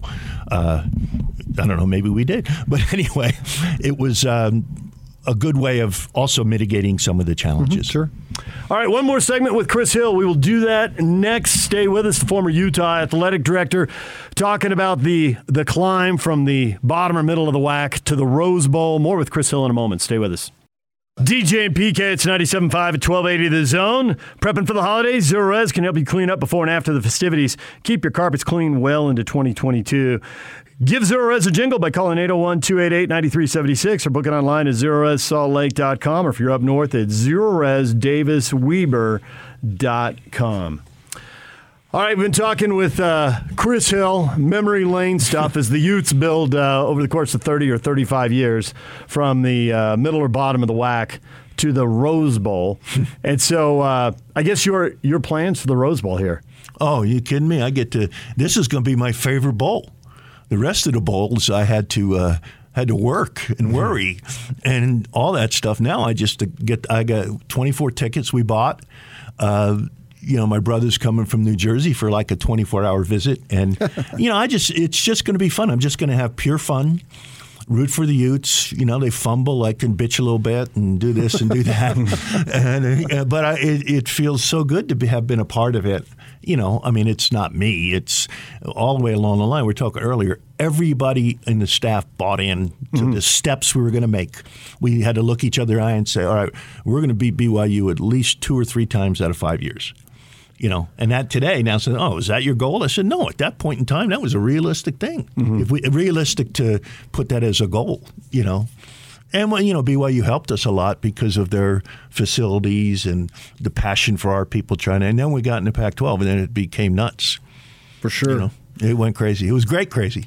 I agree. Yeah, Mm-hmm. and I I look forward to being down there in Pasadena. To me, you know, I, I used to work in the LA market, so I have experience with the Rose Bowl. But and I've said this for years for for Ute fans, if you can afford it, because I don't discount the Oh, cost. it's expensive right? And- and- yeah, so I don't I don't make light of that because I didn't grow up with much money. I'm doing fine now, but back then, uh, certainly not as a kid. So uh, the overwhelming amount of pride you're going to have for university Mhm. when you see that team run out of that tunnel, it's going to be. Uh, I was there. I saw your eyes when you watched fifty thousand people pour into Sun Devil Stadium. I was Yeah. looking right at you, Yeah, yeah. you and Liz Abel, and you both of you were beaming Mm-hmm. as you should have been because it was an incredible sight. And uh, Sun Devil Stadium is right next to heaven. I think it's so high up, so you've got that, and you can see people, you know, feeding. Well, into the once a year, there's a good game there. But go ahead. Yeah, yeah, exactly. Ah, nice. Bingo. I, I'll let you have that. Um, but I think this is going to Oh. supersede anything. And the amount of pride that this university is going to have when that team runs out there in the Rose Bowl with what I call the San Gabes in the background. And God's a Rose Bowl fan because it's always 65, 70 Oh. degrees that day. I think people move from the East Coast to the West Coast because of the Rose Bowl. You turn it on, you'd be freezing. Tell him the story, DJ. He's 10 years old and he looks at that. He's like, it's the middle of the afternoon. The sun is out. Right. It's 70 degrees. They take a shot. Everybody's in shirt sleeves. Yeah. Everybody's smiling. I can't go out because if I shoot baskets growing in the up in Morris driveway, County, New Yeah, if he Jersey. shoots baskets in the driveway, the ball's wet. His fingers are icy. Oh, yeah. Yeah. Oh, it's yeah. just, it's like, that's heaven. What am I doing here? Later in life, I'm getting there. I'm 10 years old, there. Chris, and I literally had that thought in Parsippany, New Jersey, thinking there's a place like that in our country Yeah. that I can go to. I'm going. Yeah. well, it- you know, you were the, weren't the long ranger, and you know, it's uh, you know one of those things where one of the guys when we went to the championship, the final four. I, y- y- um, tradition has it that you'll call a couple ads before there and said, "Hey, what what'd you do? What were the big things?" They said, "Make sure you do one thing: go on that court, take a breath, and look around because it's pretty cool. and I I can't wait to go to Rose Bowl Mm-hmm. and just sit there and watch the team come out and say, "This is us." You got I to mean- feel a sense of pride because you played a significant factor in this. You're not there now, Yeah. but you're still there. Yeah, I mean, you know, I, I'm, you know, I'm st- now. I think I'm the grandfather of the group. Sure, yeah, yeah. But uh, yeah, it feels good. But it's. You know, I hope you guys don't take it as me patting myself on the back. It's just, you know, so much everybody and so much. But it was fun. I mean, there were a lot of risks along the way, but at the same time, we had really good people, good coaches all the time, and uh, good support from everybody. And that coaching thing going forward, Kyle's not going to be there forever. And the goal is to have a program that is competing each year. And you look at, I think I totaled it up since the Utes have been in the Pac 12, just the South Division, counting Lincoln Riley's had 21 coaches, and Utah's had one. So 21 to 1 and but there's going to be a time here at some point in the future whether it's near or the next whatever years when Kyle Whittingham steps aside I I think that if the program's in a good spot, which I anticipated being, that you need a Utah guy in there. Because Kyle, when he took that job, and I talked to him that night of that uh, BYU Utah thing, I was on the phone with him, Yeah. and going back and forth, and and I actually said, "Man, I think you you're a Utah guy," and uh, he ended up obviously doing what he did. Uh, I think they should go in that same direction, so you're not getting in a situation of what Oregon's in. Oregon's a premier national program, but what would you say, DJ? Four coaches in 10 years, five coaches in 15. Bellotti had a 14 year run. But since then, wow, three coaches have done four years. Helfrich got fired. The other two took off after their four. Yeah. So, so what's your thought on that? Well, you know, um, this is going to sound. s- s- whoever you hire, are they really good? Yeah, that's a question. That's the leader. That's priority And- number and one. I For think, sure. Yeah. And I think, and I'm I'm not saying this any other way. If somebody from within is the best, go do that uh, and do it quickly. Uh, but if you still think there's things out there, you, you need the best coach. I always felt that. Um, you know, I told you where I'm from, and you know, I, I'm the antithesis of Salt Lake City. But it didn't take me long to integrate myself there, and I wasn't a Utah guy by even close. I didn't know whether Colorado or Utah, which one was further east and west, and all that stuff when I came out here.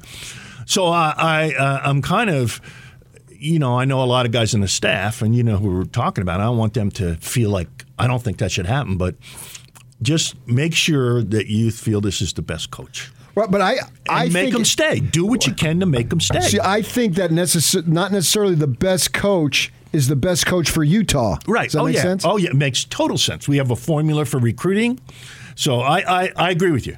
I mean, uh, so I'm kind of uh, playing both sides of the fence, which I think you do with coaching because you don't know who the people are. And I, having been in the business so long, I'm always so sensitive about people's names and stuff being thrown out there because it can ruin people's career. The formula for recruiting, I think, is really important. That's so important. And, and we haven't gone into stuff that's gone wrong in the last 30 years. We're staying very positive Oh, okay. here today. Oh, yeah, there- Well, that's there just was- me. But the, but the stuff that went wrong with, ba- with basketball, okay. But with basketball, Rick had a formula, and I don't think anybody's really tried to recreate that formula. And he had a really specific formula, and it worked. Well, uh, you, know, you know, he was a savant. People always ask Yeah. who was better, uh, Whittingham or uh, Urban or Majerus, and I don't know the answer to that to this day. What was more fun working with? That's an easy question to answer. Majerus's problem is he was too smart. I tell you what, and you say his formula. I, I don't know his formula. He had, he could go over. I know this is about football, so we'll be real quick.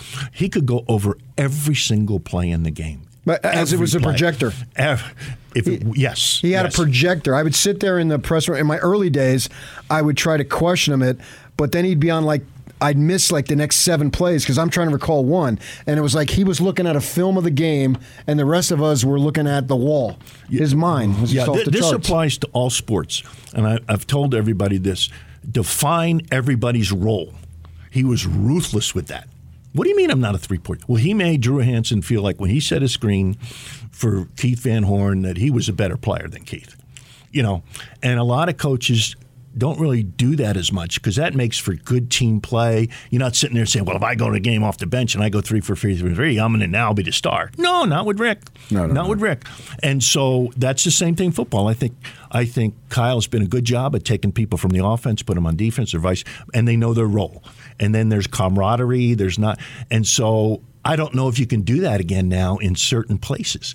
You know, we were talking off the air. What, what do you mean I'm not going to play if I don't play defense? You got to be kidding me. They call their AAU coach and say, "Well, let's get in the portal if they're going to make Yeah, yeah, defense." You got to be kidding! It's Allen Iverson. You're talking defense? Yeah, yeah, yeah. you know, and I think it's hard. I don't know. Uh, Rick couldn't have survived in these days. I don't think because, you know, So I had for another, a lot of reasons. I had another member of the media tell me that for a lot, not for every coach, but for a lot of coaches, both football and basketball, that the combination of the transfer portal and the NIL, they're just going to be like, no. What do you mean? They're not going to want coach? I'm, I'm done. Yeah. Yeah. I think people that have made their mark, made their money, Right. they're going to say, you know, this is crazy. And Mm-hmm. and I, I think the portal's more um, uh, uprooting things than actually the NIL. I really do. The portal's more disruptive. hmm I think so. Because the NIL, I mean, you're going to get guys that can make a lot of money and this and that, but and they say people are going to cheat, but you know, now it's just out in the open. You know, it's nice. Oh yeah, yeah, for sure, yeah, no question. And we all know stories of cheating. Uh, looking from the Pac-12 perspective of the football playoff, what do you think will benefit the Pac-12 the most with any type of change to the playoff format? Uh, the, the at league championships, league champions have to go. Automa- automatic. That's it. Whatever formula they come up with, that's what the Pac-12 needs. And how many of that? Five. Uh, five right now, yeah. So So it could grow. I've heard two plans. One is 12 team playoff, the and the original plan was the six highest ranked league champs. And then the next six teams, regardless of I'm- whether they're champs or not. But now it's 12, the Power Five, one G5, and the next six. I think there's only one season where there's an example of two G5s get in front of a Power Five and squeezing out. And that's last year when Oregon, off a five or six game schedule, as a second place team in division, Washington can't go, and then Oregon wins the game. Yeah. So it seems Yeah. like there's very little risk to the Power Fives, and yet they're unwilling to take it. Is it really good for college football to have a Power Five and a G5? Wouldn't it just be better? Just, I mean, it's realistically because of money. That's how it's going to be uh, most of the time this is- anyway. yeah, the the, pro- the problem is that basketball's regular season means nothing now, and so uh, football, if you winning the league championship doesn't mean something in November. Mm-hmm. You know, you know, there's all the other bowl games you go to, but you know, I feel I don't think they're motivating factors to go to some, you know, weed eater something bowl. Yeah, yeah. And uh, but it could diminish the regular season if you don't have the hope of winning your league championship means you go to the biggest of bigs. I think it can enhance the regular season because then you can have you don't need to worry about going uh, three and zero. So you could potentially, I mean, I know for confidence sake. Play tougher issue. teams. Yeah, exactly. So the non-conference That's exactly what I can do. be a lot more fun. hmm Yeah, and right now I, I think they're doing a good job of playing tougher teams right now because you know they're playing a couple of non-conferences, but it's a sensitive thing. But if your league champion can be guaranteed to go to one to the playoff, you play anybody you want. I agree. I think Anybody they got to go that. They got to Mhm. go that. Is uh, is Utah at a point now? You were talking earlier about how Chris Hill joined us, former Utah athletic director, that when you went into the Pac-12, you wanted three games where. In a bad year, you're two and one, but in most years, you're three and zero. Right, that's exactly- And that's how you set it up for a decade. Mhm. But now there's a home and home with Florida. Yeah, and BYU is on the verge of being a Big 12 opponent here. Mm-hmm. Not you know by the time they come back on the schedule, they will be. And there's been talk of this alliance, so I don't know if they're going to keep an SEC game with Arkansas or if that's going to end up evaporating, and they're going to play a Big Ten or ACC opponent. Is the program at a place where that's okay and manageable? That everyone's going to be playing ten quote unquote Power Five opponents? Yeah, as as long as you have a chance to win your league and go.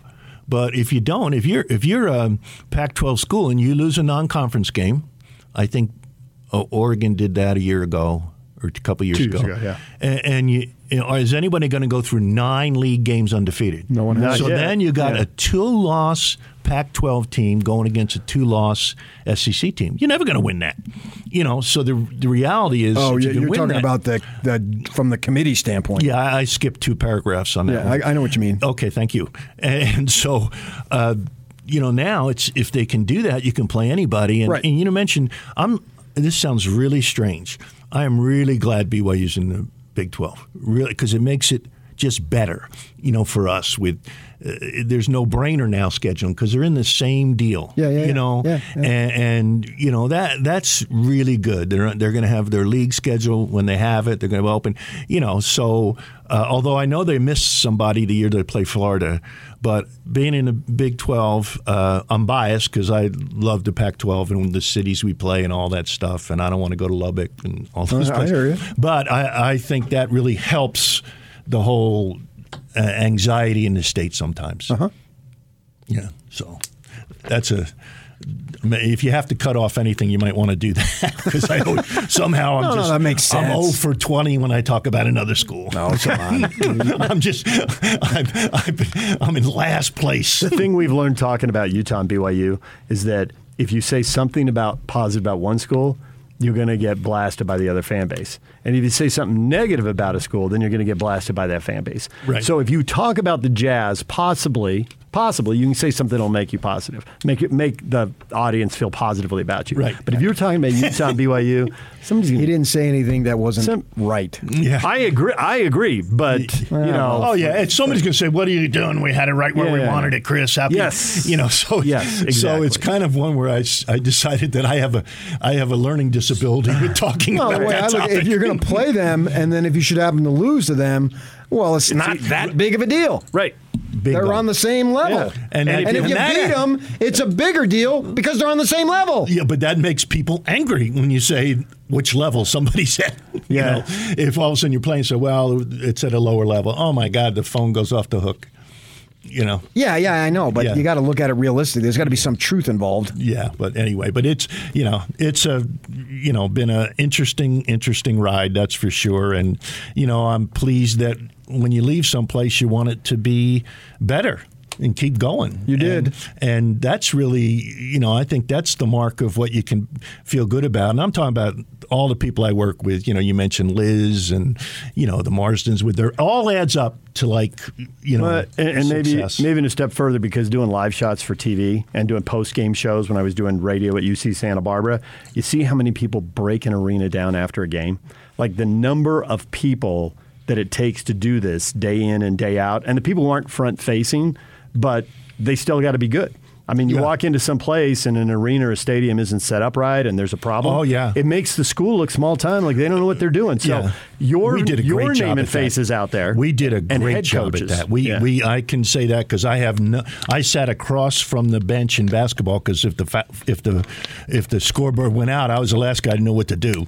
And but we I had so much confidence. with P. I just said, hey, just do a great job and and we'll move on. So uh, it, it, we had to do, all, and that's part of the thing we did when we were uh, growing up to get in mm-hmm. that league is that we decided, you know, I got on a lot of committees, got to know people, and we said every time a school comes in here, we want them to leave saying, man, that's as good at game management as I've ever seen. Sure. You know, and uh, you can do that. And the things we could do didn't take as much money as people think. Right. You know, and uh, so there's so many things that add up. It's, it's just been a blast. I was thinking of something else, but I can't remember it right now. So, and I'm allowed to do that now.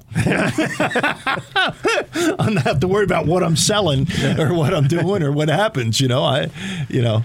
All right, well, have fun on the trip to Pasadena. You got extended family and friends, so and uh, and and you got a you got a guy on the job now, Mark Harlan, who's got to go all the meetings, and you can just put on a shirt and tie and go to a dance and a gala while everybody's out having a good time. Yep. So You can go to the beach. But I, I, I want to thank you guys for wanting to do this. Uh, it was enjoyable for me, and uh, all the way along the way, I want to thank all the people I work with, all the coaches, all that stuff, all the fans. Uh, you know, because that it was all the deal. Everybody, the bandwagon was small, and the bandwagon kept growing. And you can't grow, you can't get on the bandwagon yourself and make it grow. All right. One more thing before I let you go. Sure. PK and I talk about this, and then people tell we're nuts. I know, Yock. Sorry. I'll just apologize in advance. We're going way late here. Um, but we talk about other pro teams coming to town. People would be very excited to get Major League Baseball here. Mhm. Recently, there was talk about the NFL. I don't think it'll ever happen because I don't think anybody wants to pay for the stadium. But whatever. If it did, whatever. How big an impact would that have on not just Utah, but all the college programs? Because I look at the Pac 12, you know, Denver and Phoenix and LA and the San Francisco Bay Area all have all four of the major sports. Some of them have multiple teams. Seattle has three of the four major sports. Would another pro team have a negative impact just because there's only so many people, there's so many season ticket holders, there's so much money? Is part of the magic of this place that it's bigger than Tucson, it's bigger than Pullman. It doesn't have all the pro teams. Is that part of the magic of college absolutely, sports here? absolutely, and uh, that's part of the magic. And you go up to Ute game, you say, "I'll never forget." LaVell Edwards said to me once. He said, "I said, what, what was your career? What did you feel most about?" He says, "I made Saturdays important in Provo." Yeah.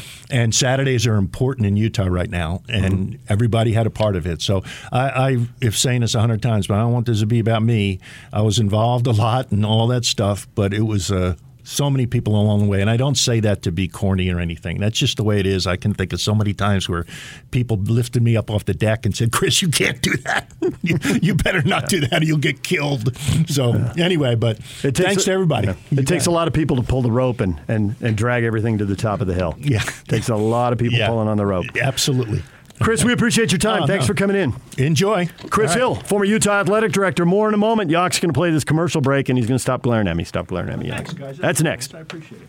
With a blowout victory over San Diego State, Blake Anderson and the Aggies have brought an improbable Mountain West Conference championship to Logan. Logan. Now the Aggies prepare for a showdown against Oregon State in the first ever LA Bowl in SoFi Stadium. Your home for the best coverage of Aggie football. Aggie football, as well as all the play-by-play action, is right here on 97.5, 1280 The Zone and the Zone Sports Network. DJ PK, it's 97.5 and 1280 The Zone. Slacker Radio headlines brought to you by Lee's Heating and Air. Home to the award winning line of American Standard furnaces and air conditioners. Call Lee's now for their $59 furnace tune up special or visit them online at leesheatac.com. Just had Dr. Chris Hill in, former Utah athletic director, and talked to him about a lot of stuff that happened with the Utes over the last 30 years as they climbed to the Rose Bowl. We did have some other things we hit earlier in the show. We had Mike Smith on, Jazz Studio analyst. The Jazz beat the Timberwolves, who are currently in the middle of the league. Maybe they'll end up the bottom of the league, but PK, we've been saying for a long time, the Jazz are talented. They're really good. And maybe not to 32 points because that's pretty extraordinary blowout. But I do expect the Jazz to handle the middle of the league by 15 to 20 points a lot. Not all the time because it's a grind and you don't always have all your guys, but they're they're way better than the middle of the league. And I don't really have a problem with the flow of the game. You know, it was a one point game at halftime, but we saw the statues do this night in and night out. You measure a team in the first half.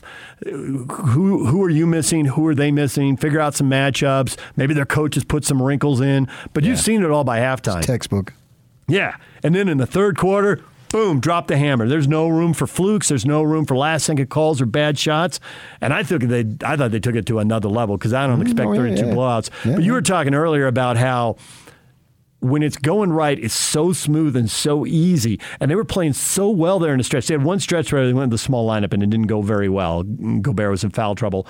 I think there was a timeout, and I don't even know if Quin called or if it was just one that fell naturally in the game. But they came out of that and they had all the problems fixed. They, they just they just annihilated Minnesota. The ball's flying up court. Joe's throwing it to Clarkson in the corner. He's hitting a three. I mean, it was just. Yeah, it was, I, I want to say it was effortless, but obviously a lot of effort went in to getting to the point they're at. But man, they made it look easy for 18 minutes. They're just super. Well, that's the problem. is they were super last night, but they haven't been super all year. It's Mm, good. I don't want them to be super now anyway. really I want them to show consistent levels of good to great, but I don't want them to be playing their best ball now. So are the Warriors and That's what I'm Suns in a little I'm- I'm- position of weakness because they've started off too good? It's almost like things can't go this well this long. Except we've seen the Warriors win 70 games. Yeah, but the Warriors then are not the Warriors now. They were they were leaps and bounds, whatever phrase you want, better than the league. Yes. So they did it, and and Jordan did it. Yeah, okay, you got me. And back when uh, the Lakers and they won those all those games and they won sixty. So the, 69, the Warriors and Suns really are going to go four and five, and the Jazz are going to catch them. Uh, I don't know that they're going to catch them. It, ultimately, it matters, you know, what the seating is at the final analysis, and I think it's going to be close because three games with fifty to go, which is more than fifty anyway, but uh, is nothing. I mean, the, you know, in, injuries in the NBA are so crucial, and then you know this dumb buyout thing, which I think they need to do something with that. You know, how does that play out? And we're we're still two months away from that. Yep. Uh, so so many things can change between now and then, and and as I said, you know, there's a good chance that the uh, the Jazz can acquire Damian Lillard for Trent Forrest, Jared Butler, and uh. Thanks. Thanks for working the trade machine for us. I did. I just put it in the salaries match. Uh, as long as you put in half of Ryan Smith's uh, net worth. so so many things. I just st- to me, this is like a horse race, and they're they're just barely making the first turn, right? Mm-hmm. So I don't want to be twenty lengths back, but I don't need to be in first place. Now it, you put that Warrior team back then, they were Secretariat. you know what I mean? They're looking back. Is anybody So- back there? Hello, hello, and I hello. agree, and they're not Secretariat, but are they affirmed? They might be. They might be, but it's too early. To, was at the first turn was a firm affirmed. So I don't know. Maybe S- still left to go. And but I want the Jazz to be if they if they need a little finishing kick to finish first. I want to see them be at, if you're if you're eight games back 15 20 to play, you probably got no chance. You know, but if you're two well, then then and then two, if you don't win that and you finish two games back, that gives me a lot of confidence going into the regular se- or playoff because basically you've all everybody plays the same schedule. Now there's different uh, qualifiers within the schedule. You know who was available, how when did you play them on the end of a trip, blah blah blah. So not everything is completely created equal, but none of that matters when the ball goes up game one anyway. So right now I'm comfortable where they are. You know, they're grown, approaching the first turn, and it's not like they would need some phenomenal kick down the stretch. Uh, so, so still a lot to go. And the one thing I want you to watch for tonight. See, you we had uh, former athletic director Chris Hill in studio for an hour or so, and you had to go downstairs to let him in. We're on the fifth floor of the arena, And uh, so you left, so he wasn't standing outside in the snow and rain. So you left right at the tail end of uh, Mike Smith's interview to go let him in. And so I had to carry it. And so he was asking me, Is there one thing you want me to bring up with Alema? And I said, Yes. On tonight's show, I want you to get him to name the last name of that famous Hawaiian singer, Israel. Do you know who that guy is? He's just he's deceased now, but he was like 600 pounds. He had a big weight issue, but his voice was his voice was heaven. Unbelievable singer, and his last name is like Kame Kame Kame Oluolelele, and I can't even come close. But Alema can nail it. So I said, I want you to get him to say that last name. And he says, Well, how to do it? I say, Hey, Mitchell comes out and his stroke is pure. His stroke has been very pure, right? Or bogey, whoever it might be tonight. And so I want you to say, and his stroke is so pure. It's like the voice in basketball form of that great Hawaiian singer. What's his name? And then Alema will say it. Thanks for plotting out the pregame show for him. and he he said he said he might say it in postgame. Okay. Not enough time at halftime, so either pre or post. And I said, okay, post I can watch tonight. Oh, because it's the game starts game. at five. Oh, yeah, yeah. But when you guys are running past ten o'clock, I got to get up. Yeah. So I tend to go to bed. Uh, you know, I, I watch usually post.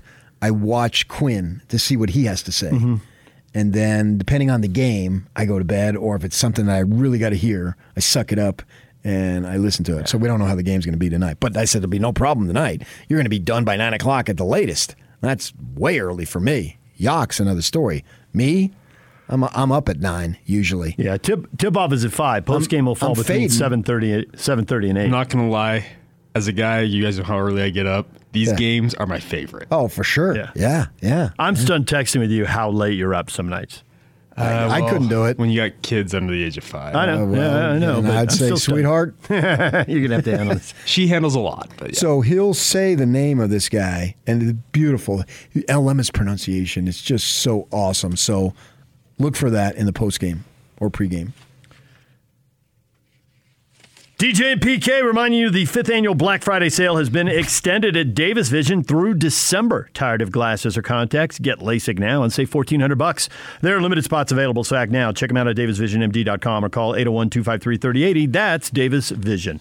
Your feedback next. And it's all over almost here. Don't go nowhere. This is Hanson Scotty. Let's do it. Jon Wilner from the Mercury News and the Pac 12 Hotline. What are your thoughts on a Utah Ohio State matchup? A lot of people think Ohio State is going to not have a huge sense of urgency because, you know, it's playoff or bust for them. But I happen to think Ohio State's going to bring their A game, and it will be interesting. I mean, it's a different level of talent and athleticism than Utah's used to seeing, even compared to Oregon, right? I know Oregon won the head to head, but, you know, Ohio State's a way better team now than it was then. Utah will have to take a page out of Michigan's playbook and just try to pound the ball, right? Have Rising throw 15, 20 times and then just run the ball as often as they can and see if that works. If it does work, I think Utah has a good chance to win. If Utah can't run the ball, then we're talking about big problems. What kind of a show is this? Catch Hans Olsen and Scotty G every day from noon to 3 on 97.5 1280 The Zone. Powered by KSLSports.com. The warehouse, you know? Join Unrivaled Friday at the warehouse from noon to 3. Prices so low, it'll blow your mind. Just like news that's going to come out of Provo here soon. Boom! I like No it. matter what the news is, Yeah. it'll blow your mind, right? I'm not telling you what it is. I don't know what it is. Do you even think it's been determined what it is? Is there something to know right now? No, I think It's all in. Kalani's certainly in the mix, but I think Wilcox at Cal because Wilcox is a duck. His family are ducks. If it walks like a duck, if it quacks like a duck, it should coach like a duck. That makes sense, but I just wanted to say it. Get your tails kicked by Utah? Yeah, But but Cal is in a. I mean, there's that, that that's a totally different job. We were actually. I asked you about this they might off as there not even be in the same conference. A couple days ago about Oregon, Cal, UCLA, and BYU. Rank those jobs. Well, Oregon's one and Cal is four, and you can sit around and debate UCLA and BYU and what's BYU going to be when they're in the Big 12, but what's UCLA if USC gets it going with their new coach, and are all UCLA's advantages, if not all, a lot of them going away because kids don't necessarily want to stay at home. They know they can transfer back if it doesn't work out. All the games are on TV, and you can FaceTime with fans. So Football's like about 90th on everyone's priority list in Berkeley. I've been there a thousand times. So 90th in Berkeley and 30th at UCLA. Uh, but they want it to be more. They talk a good game. they don't even talk do. a good game at Berkeley. No, they don't. No. No, it's when you're 60 years into this, you're it's systemic. there's there's issues. Yeah. And part of it is the passion. But I also think that, uh, yeah, the passion's a big thing, which is why I think Utah sets apart from so many schools in the conference. Uh, but I think BYU has as much passion as Oregon. There's no doubt about it. They just don't have the cash. Kalani wants his football program funded. That's the ball. How many times do I have to freaking say it? I'm not mm. going to tweet it out, so you're not going to get that on Twitter. You can go get it from somebody else. or put on Twitter. Some inside sources Can on? Cougar Line. That's go ahead, fine.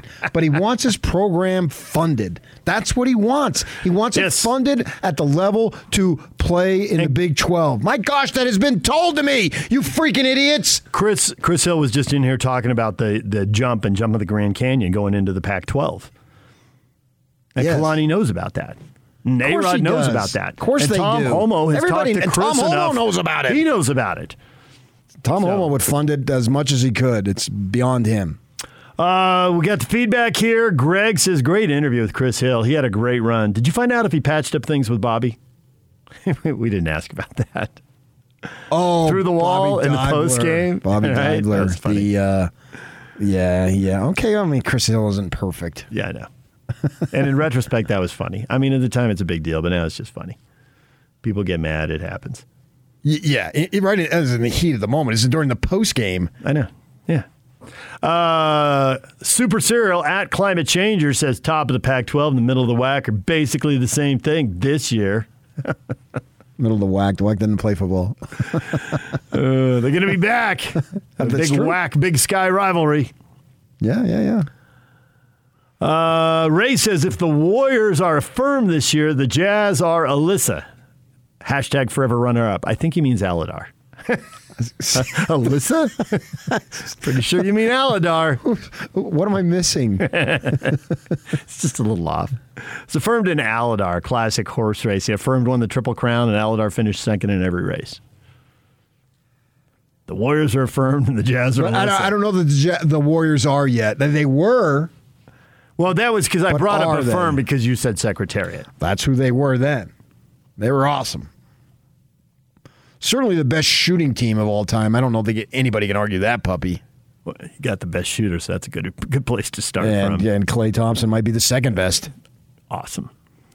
And he's not back yet, but he will be. But he'll be back because I saw him riding his bike on the Strand in Manhattan over the summer. Jared gets the last word. He says, I mean this in no disparaging way, but isn't it kind of interesting how Utah owes Texas and Oklahoma a big thank you for saying no to the Pac 10, while BYU owes Texas and Oklahoma a big thank you for saying yes to the SEC? Yeah, we dis- we've we discussed discussed that. that. at the time. We're 100% on board with that, Jared. We knew that was, just- and, and who cares? It's where you. It's just where you are in the pecking order. I hope And- it's not a mock um, either way. It doesn't Well, he- matter. He, said, "I mean this in no disparaging way." Okay, so I'll take him at face value. Well, that, that's the truth. Yeah, I And it- was told. I was told that 12 years ago. Utah's going once these two if they say no. I knew about it weeks ahead of time because they said no. Then I knew Utah was in. And or uh, the same thing happened here for BYU, and they're in. DJ and PK, we're out of time. Jake and Ben are coming up next. We'll see you tomorrow.